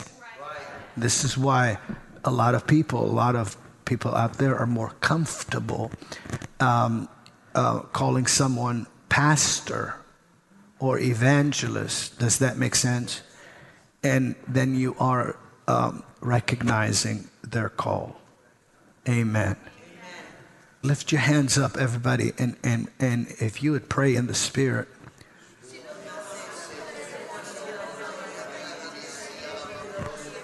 Father, I thank you. I thank you for this nation. I thank you for the leadership, both in the in, in business, in government, in local government, in state government, in medical field. I thank you for leadership in in banking, in business, in economy. And I thank you for leadership in your house, your kingdom, we said it last, but it is not least. This is one nation under God. Let your kingdom and the powers thereof be manifested in this great nation for your glory and for your honor. And let everything that oppose your children, sons, daughters, men, women, church, ministry, call. Those with a heart after you, let their opposition be now declared a failure, and let their success be now declared a blessing and a contribution. And we pray for our friends and our sons that we love in Africa and our daughters that we love in Africa from the south all the way to Mauritania in the north. And we thank you for the for the for the the, the, the brothers and the sisters and the sons and the daughters that make up the realm that is known as the cradle of Christianity. And in the name of the Lord Jesus Christ of Nazareth, I declare and I ask your angelic help to protect the believers in those regions of the world and keep them from the evil one and from any attack or strategy, opposition or violence, ill intentions or ill will. Move by your power also throughout the European nations, among ministers, among men, among women, among leaders that are called to serve you and called to minister the good news of the gospel. We stand today declaring that the Spirit's intent on destroying or diverting or deluding the original apostolic truth that you planted and um, deviating the body of Christ from the fervency and the conservative of, of your generosity and your word that cannot return void. We declare those forces, those agendas, those groups, and their lobbyings and their workings incapable. We ask you to move by your spirit. Visit them, touch them. If there's any way for you to do with the most, like you did with Saul of Tarsus. Loose your power. A corporate body worldwide declares it today. Awaken your men and your women, your chosen, those that know you and those that are yet to know you. And I pray I pray for every household. I pray for every every person there watching me. You said from India, from Nepal, from from Pakistan, and, and, and, and from from Australia and from New Zealand and from the islands of the Pacific and from the islands of the um, the other side, the Atlantic. We loose the anointing of God on every nation under heaven, every soul the soul of man or humanity belong to the Lord. Loose your power on them.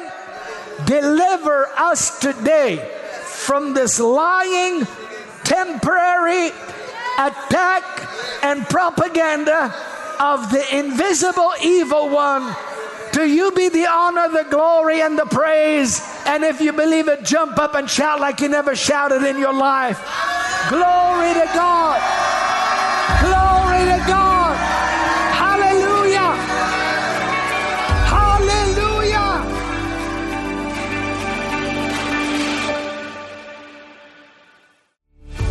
Thanks for joining us on the Christian Harfouche Ministries podcast. Join us on our other podcast, Miracles Today. Connect with us at globalrevival.com, and we'll see you next week.